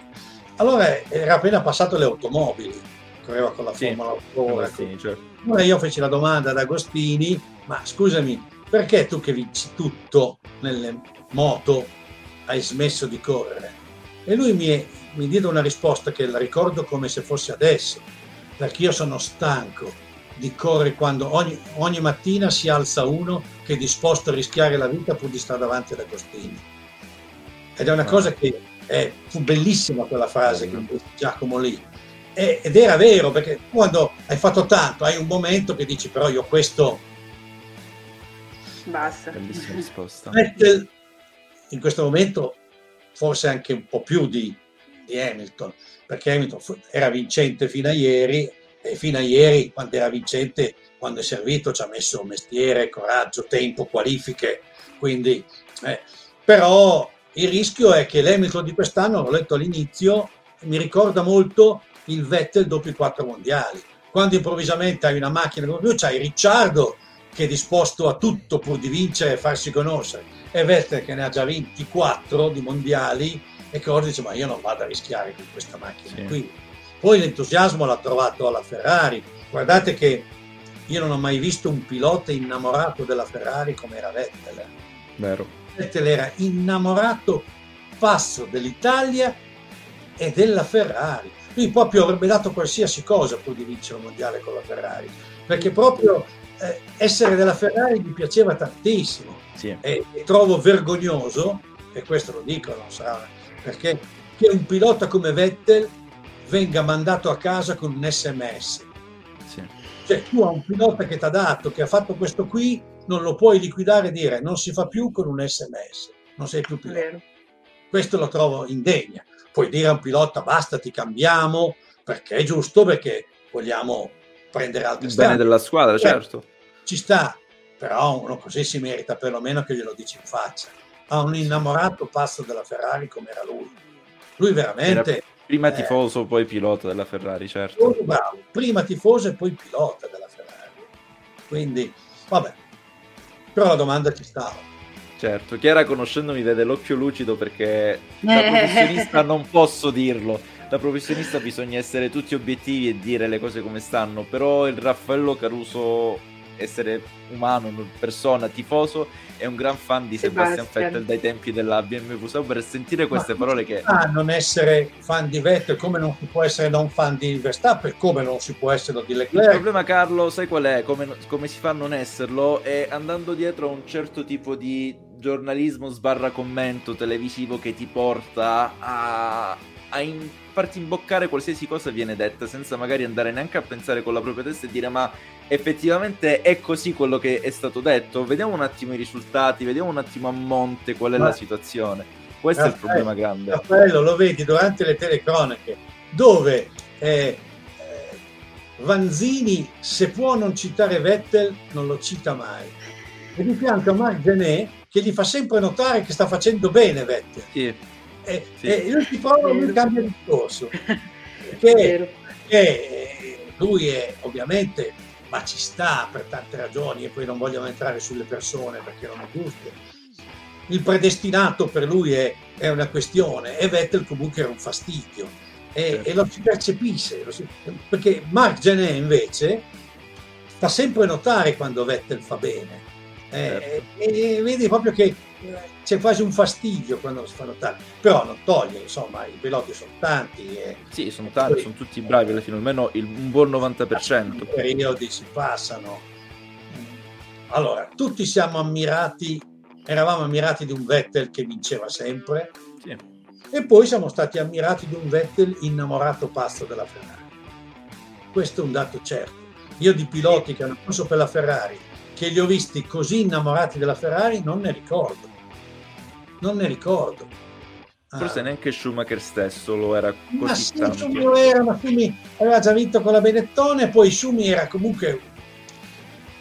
Insomma, io dico una roba che però sicuramente capito male e mi dispiace da matti questo.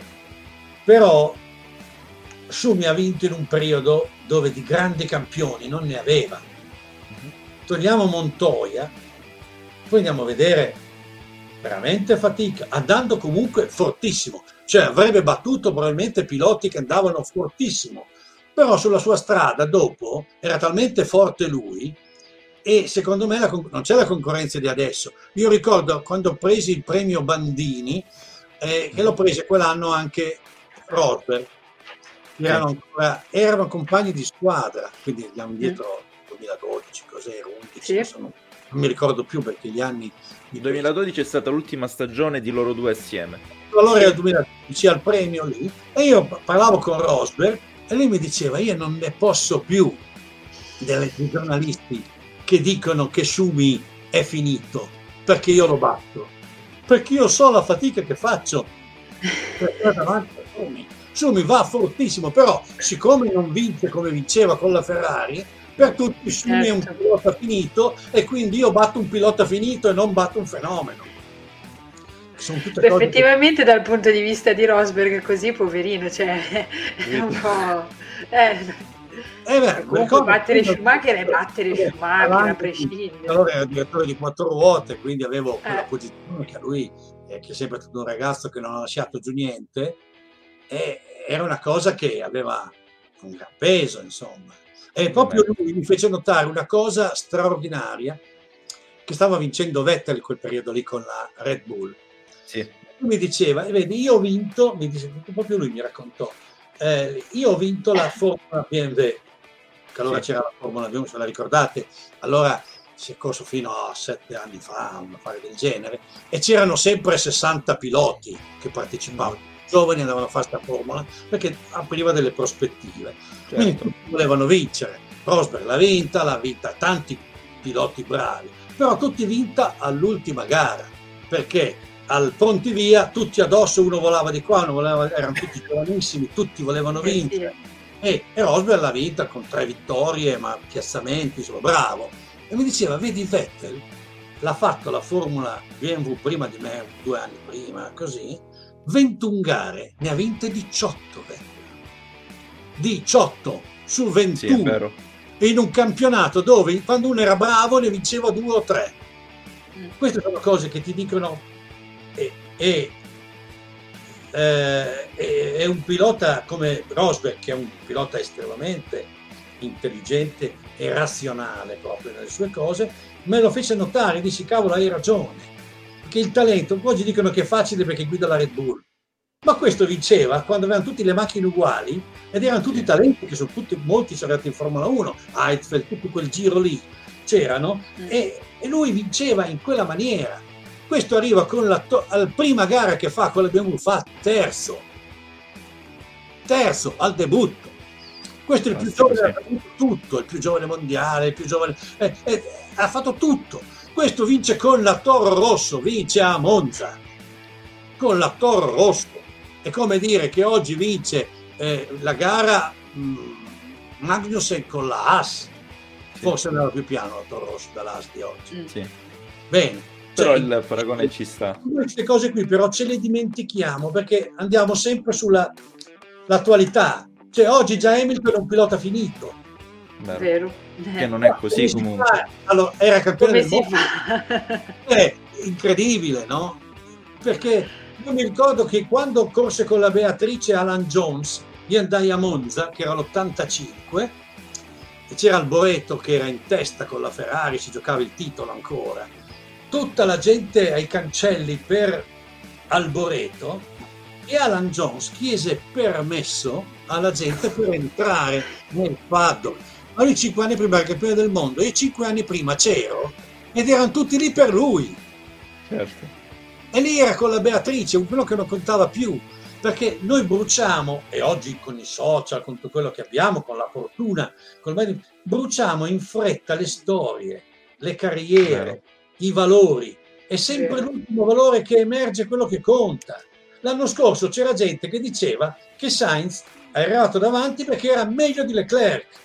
Oggi già Sainz è seconda guida dopo quattro Gran Premi ma perché siamo così con tutti, e tutti, eh? non chi lo pensa. È la, è il mondo di oggi brucia, brucia, brucia a una velocità pazzesca. Certo, certo. Quando alla fine uno c'ha il sapere del mondo a portata di mano col telefono, c'è uno basta che scrive un'onnata, Formula 1 c'ha tutti i risultati e, e si va troppo di fretta e questo è il problema. di fretta ci si dimentica, ci si dimentica cos'è stato uno, lo spessore che dietro c'è a, a un sorpasso di un pilota di quelli c'è comunque un mestiere. Cioè, certo. Cioè, non si può dire eh, eh, Hamilton fa sempre la stessa mossa, ma se ce ne fosse un'altra, vuoi che non la facesse? Lui che ne ha 27 di titoli mondiali. E non lo fa Hamilton, con 7 mondiali, 100 pole, quelle che sono, non sa, pass- non sa attaccare in un altro modo. Lui che ha superato dei piloti in tutte le posizioni possibili e immaginabili, Evidentemente non c'era. Assolutamente, vero. No, Concordo oggi su tutto. Bollito. Oggi è già bollito. Oggi tu mi hai scritto, ieri Russell fortissimo, sì. Hamilton finito. Ma Russell, ripeto, non ha fatto un sorpasso. Si è trovato in quella posizione, ha perso La quel tot, tot decimi a giro, arrivando dove è arrivato, staccatissimo, preso dalla, da Bottas che gli ha guadagnato 15 secondi in 8 giri, sì. cioè a presto, se le fate prendere. Ma Hamilton era là, però siccome Hamilton era tot posizioni dietro, e allora uno non andava. È questo che è una lettura che è sempre troppo frettolosa. Vero. Troppo frettolosa. Vero. Carlo, eh, ti chiedo si parla di predestinato, ma alla fine ogni pilota di Formula 1 non è predestinato a vincere il titolo mondiale, perché io lo ripeto più e più volte, però molti non, non mi ascoltano, per alla fine un pilota di Formula 1 non è un predestinato a quel titolo, tutti ambiscono a quello alla fine. Sì, però non tutti, non tutti. Oggi molti di più di un tempo. Sì. Oggi molti di più di un tempo. Perché, ripeto, negli anni di quattro campioni del mondo che ho citato prima, Laudo Piquet, il quinto era Butzer in classifica andare e non era predestinato per vincere. Eh, sì. negli anni, in alcuni anni che ha vinto Schumi non c'erano in Formula dei piloti predestinati a vincere, non c'erano, perché mm-hmm. se voi pensate che un pilota bravo, bravo, bravo, bravo, bravo, bravo come Patrese si è trovato sulla sua strada prima Piquet poi Mansell e poi Schumi e le ha prese. Eh, sì. Quindi era bravissimo, ma non era predestinato evidentemente. O ripeto, un pilota per me bravissimo, eh? tenace, duro, eh? però quelli, quelli erano quelli, c'è poco da fare. Il giorno che Mansell a Monte Carlo non riesce perché la sua macchina non va e sale sulla macchina di Patrese e fa tre giri, macchina mai provata e vista, gli dà un secondo in qualifica sulla macchina di Patrese, beh insomma, vogliamo parlarne? Certo. Ora, qui noi abbiamo diversi piloti rispetto a un tempo diversi e bravissimi tutti, sì. però un Russell, un Norris, già non più un Ricciardo, è stato mm. un periodo. Sì. Oggi Ricciardo non è più il Ricciardo di otto anni fa, eh, di essere chiari. Alonso, bravissimo, ma non è l'Alonso di quando ha vinto due mondiali. Eh. Bisogna... Un commento al volo su Alonso. E, e per me Alonso è stato un pilota bravissimo, ed è ancora adesso un pilota tenace, bravissimo, però con Ocon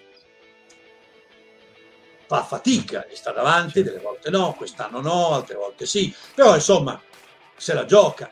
Il primo Alonso della Renault a un Ocon stava davanti, ma ci sì. sta, 40 anni sono 40 anni, eh, non, non possiamo pretendere di essere eterni. Ha un mestiere straordinario, ha un controllo di macchina straordinario, è intelligente, sa fare tattica, ehm, però, però insomma non, non, è che sia sempre gli stessi, eh. gli, anni, certo. gli, anni, si accavallano, campionissimo. È normale, poi le, l'età si fa sentire, quindi certe cose magari uno non riesce neanche più a farle. Certi certo. magari non li pigli più, oh, certe cose non, non, le fai, ma non le fai perché in testa dici ma se devo vincere lo fai. Certo.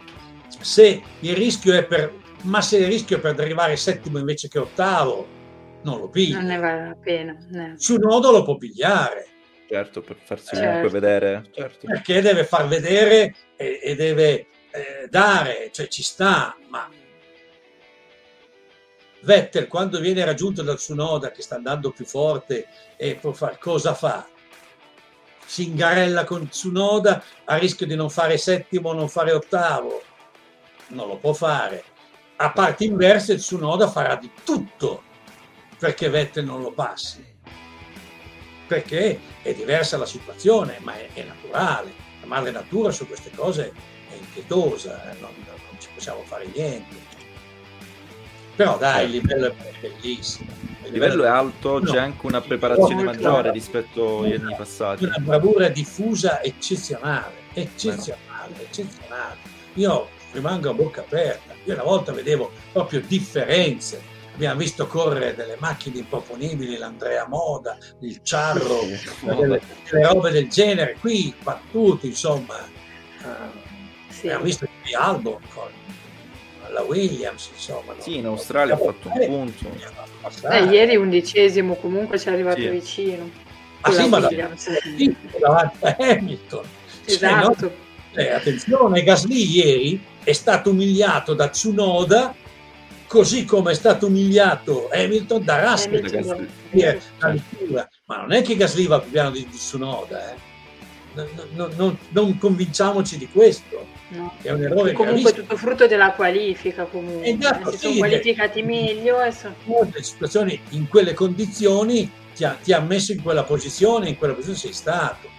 Se Vettel parte quattordicesimo, non arriverà mai ottavo ieri, arriva quattordicesimo. Eh. Certo. Un circuito dove già di suo è difficile sorpassare, poi condizioni della pista, DRS che non era attivato e queste sono autoconcepite anche per l'utilizzo del DRS, viene tutto un po', un po più difficile e meccanico da fare. Sì, però anche ieri il DRS in una pista come Imola ha un difetto che arrivi in fondo con una curva comunque veloce. Sì. E questo fa sì che non hai la staccata perché col DRS arrivi a Monza e hai la, la prima variante col DRS, guadagni quel tanto da poter rischio la frenata. Sì al tamburello cosa fai? Cos, cos, cioè è difficile perché ieri quando Leclerc ha avuto finalmente il DRS ci ha provato ma non ce l'ha fatta passare nonostante il DRS a passare Perez Beh. magari se era in Australia sì perché era configurata divers- diversamente anche la posizione dove si può attuare il DRS certo questo è anche vero, poi dipende dalla conformazione della pista e da tanti altri fattori, però è vero, tant'è che Imola aveva solo una zona di RS, sì, sì. Non, non, più due come l'anno scorso. E io ora vi chiedo, partendo da, da, Chiara e poi da te Carlo, i top and flop di, di questa gara, di questo GP di Imola o Emilia Romagna che dir si voglia allora, o di San Marino a questo punto o di San Marino o d'Italia la prima edizione fu d'Italia eh tanti esatto. nomi questa gara.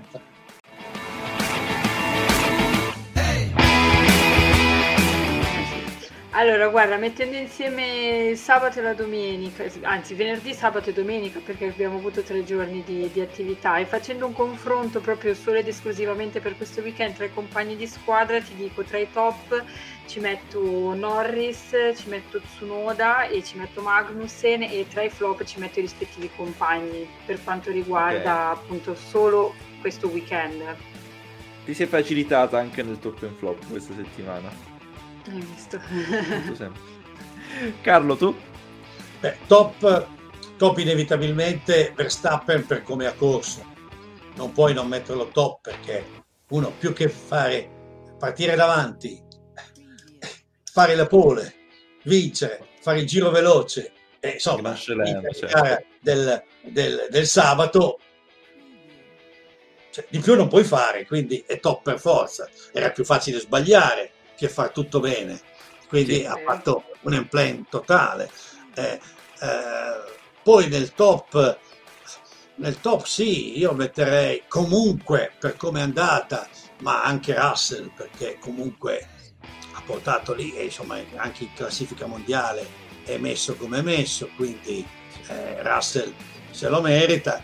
E poi me la giocherei tra, tra Tsunoda e Vettel, perché comunque Tsunoda è una macchina migliore di Vettel, perché sì. la, la sì. Tauri è molto meglio della Martin, però sono lì che se lo giocano. Nei flop purtroppo ci devo mettere eh, Leclerc, perché comunque ha fatto un errore, poi può dispiacere, ma l'errore l'ha fatto, quindi eh, flop lui.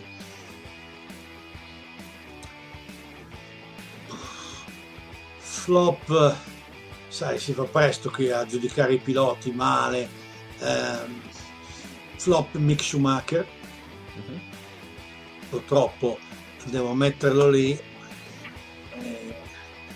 Eh, poi sparare sulla Croce Rossa, ma se penso cosa ha fatto Albon e cosa ha fatto la Tifi, eh, metterei quelli sì. come flop lì. Perché, ripeto, Hamilton non lo riesco a mettere flop perché la è girata che era in quella posizione non ne veniva via.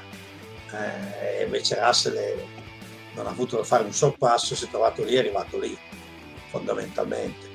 E ha guadagnato anche una posizione grazie a Leclerc che ha fatto l'errore. Mm-hmm però insomma questa è la situazione. Però dai, un bel Gran Premio, come tutti i belli primi quattro Gran sì. Premi.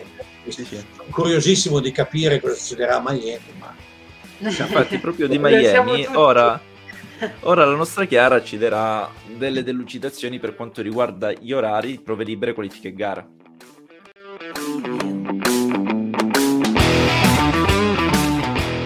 Certo, allora si torna in pista tra due settimane, quindi abbiamo una settimana di pausa, quindi dal 6 all'8 maggio, eh, orari di sera perché Miami ha 6 ore in meno rispetto a noi, quindi noi vedremo tutte le, le prove, le sessioni la sera, si va in pista il venerdì eh, 6 maggio alle ore 20.30 ci saranno le prime prove libere, mentre le seconde saranno alle ore 23.30 Sabato invece il 7 maggio si torna in pista alle ore 19 per la terza sessione di prove libere, mentre le qualifiche inizieranno alle ore 22. La gara invece domenica 8 maggio avrà inizio alle ore 21.30. Perfetto. Tutti curiosi di Miami, nuova pista, vediamo un po' come, eh, come andrà. Non capisco, eh, perché noi riusciamo a vedere a questi orari Austin che è 4 ore più in là e non capisco sì perché non si sia fatto uno sforzo in America per farlo prima. Cioè, l'abbiamo fatto per Austin, non vedo per il Messico, non vedo perché si deve correre le tre. E ce lo chiediamo. Sicuramente avranno in mente qualcosa del... in cui, sai, noi eh, abbiamo una, una storia di circuiti cittadini americani drammatica, di gare pazzesche, Las Vegas, abbiamo visto delle robe bici, certo. eh, molto disgraziate, lo stesso Detroit non era straordinario, Phoenix un po' meglio anche se con l'asfalto che si bruciava, quindi c'erano dei problemi, non lo so. Eh, infatti il primo GP caraibico che dice bene Nocentini è vero, cioè, sarà interessante anche capire questo. Devo dire che se, se si giudica da quello che si sente, la Ferrari più è caldo meglio dovrebbe andare, eh. quindi eh, incrociamo le dita, incrociamo le dita. Eh. Sì, anche perché i primi due GP erano molto caldi, Arabia Saudita, Bahrain, perché comunque sono mm. parti desertiche del mondo, quindi è pur oh, correndole di notte. È poi sui cittadini è andata benissimo, perché è andata, sì. bene, è andata benissimo in Australia, cioè, insomma c'è un po' da pensare. Però... Certo. Quindi no, tu prevedi un po' prevedi eh? un buon risultato al di là di quello che può essere la caratteristica del circuito, visto comunque il caldo, prendendo elementi come caldo. Non, come faccio a non vedere un buon risultato? Cioè, la Ferrari è in condizione di fare un buon risultato con due piloti molto bravi, quindi è in grado di farlo buono. Poi anche, anche Red Bull, però mi sembra che se non capitano storie strane cioè, ieri abbiamo visto anche la McLaren che ha fatto un risultatone, anche Norris ha fatto una bellissima sì. gara. Sì. Eh, mi sono anche dimenticato ingiustamente, ma ha fatto una gara così anonima, a parte il, la, la straordinaria partenza, però dopo era comunque un altro gran premio in gara. Vero. Che in gara quel decimo che pigli in prova, che ti fa stare lì attaccato, in gara diventano secondi e poi si allungano inevitabilmente, quindi cioè, la differenza la fai molto più in gara che in qualifica. Sì. E, e quindi saranno loro due a giocarsela. Penso che la Ferrari, per condizioni climatiche, per come è andato sui cittadini, per queste cose qui, poi per la bravura di due piloti che ha, che la Ferrari si è messa molto bene, si è messa molto bene. Certamente. Aspettiamo due settimane per trarre poi le, le conclusioni di, di, questo nuovo inedito GP che tra l'altro ancora deve essere anche terminato di, eh, nella costruzione, quindi chissà, ah, chissà come andrà. Eh, ne sappiamo poco. L'anno scorso Jeddah arrivò all'ultimo momento, sì. comunque si corse. Eh, c'è anche molti problemi con il pubblico, de, cioè, una, una, parte di... Sì, cittadini del, di quella zona. Eh, sai, adesso fare anche queste cose con le corse sai, nel mondo in cui l'ambiente diventa un problema, c'è problemi che un tempo non c'erano, cioè oggi devi risolvere tante cose. Sono tante le cose da tenere in considerazione, cioè cambiano i tempi, bisogna secondo me adattarsi a quelli che sono senza eh, rinunciare a quella che è l'essenza vera delle, delle corse, anche perché sì, magari le auto inquinano, però ci sono fattori più grandi e determinanti che vanno a inficiare sul, sull'aria che respiriamo. Ecco, non è la gara in meno che mi fai di Formula 1, di Gran Turismo, no, di rally che va a migliorare. È, l'effetto spettacolare per cui tu intervieni certo. su una cosa che coinvolge 450 milioni nel mondo eh, eh, di spettatori, intervieni più su una cosa così perché si nota di più. Certo. Se lo certo. fai per la gara del, del Rione è chiaro che non è la stessa roba. Considerate che quest'anno la Formula 1 sta giocando una cosa importantissima, l'arrivo del pilota cinese, per, che tutte le squadre di Formula 1 hanno voluto, perché è bruttissimo, è tristissimo dirlo e non voglio capito male, ma di Giovinazzi non fregava nessuno, perché il pubblico italiano, che ci sia o non ci sia Giovinazzi, guarda la Ferrari sì. quindi è a posto. Ma per un cinese se c'è, in un paese da un miliardo e 200 milioni di persone, eh, vale. uno, se tu anche fai 50 milioni di persone in più che guardano la Formula 1, hai generato un, un audience che vale soldi in una maniera incredibile. E purtroppo in un mondo che si basa anche, come tutti gli sport di oggi, su un problema economico, eh, la presenza del cinese è importantissima. Vero che però tra l'altro sta facendo bene, almeno questo c'è sì, sì, da rendergli merito. Ecco. Perso l'ultima gara, prima era secondo in Formula 2, campionato sì. difficilissimo. Eh, quindi accidenti. No, non, non... Verissimo. Carlo, io ti ringrazio per, per, essere stato qui con noi. Ovviamente ricordo a tutti quelli che ci hanno ascoltato che ringrazio, ringrazio anche loro di acquistare consiglio spassionato, da appassionato delle corse e della storia dell'automobilismo. L'altra faccia delle corse 100 più 1 perché è davvero un libro che, come dici tu Carlo, come scrivi anche nella premessa, è un libro che ogni appassionato deve avere, è praticamente un must have. Eh, quindi fatelo. Chiara, tu puoi ricordare i nostri contatti? Certo, assolutamente. Tutti gli aggiornamenti vi rimandiamo ovviamente al nostro sito www.rossomotori.it e poi ci trovate su tutti i social, quindi Instagram, Facebook, YouTube, Spotify, Twitter e LinkedIn. Perfetto, Carlo, io ti ringrazio di nuovo di essere stato qui con noi in nostra compagnia e spero che tu ti sia divertito. Sì, interessante, forse ho parlato un po' troppo, ma quando si è vecchi sempre così. Eh, Sono sempre mai. chiacchiere ben spese, soprattutto me e Chiara amiamo ascoltare certi racconti, tra l'altro molti inediti che ci hai detto dello stesso Senna, con, di cui Chiara è una grande appassionata come me, però lei molto più di me. Va benissimo, io ringrazio tutti per aver seguito la 24esima puntata di Paddock GP, ci, ci vedremo fra due settimane per parlare assieme del GP di Miami, ovviamente con un nuovo ospite. Da Raffaello Caruso è tutto, ciao ragazzi! Ciao, grazie. Thank you.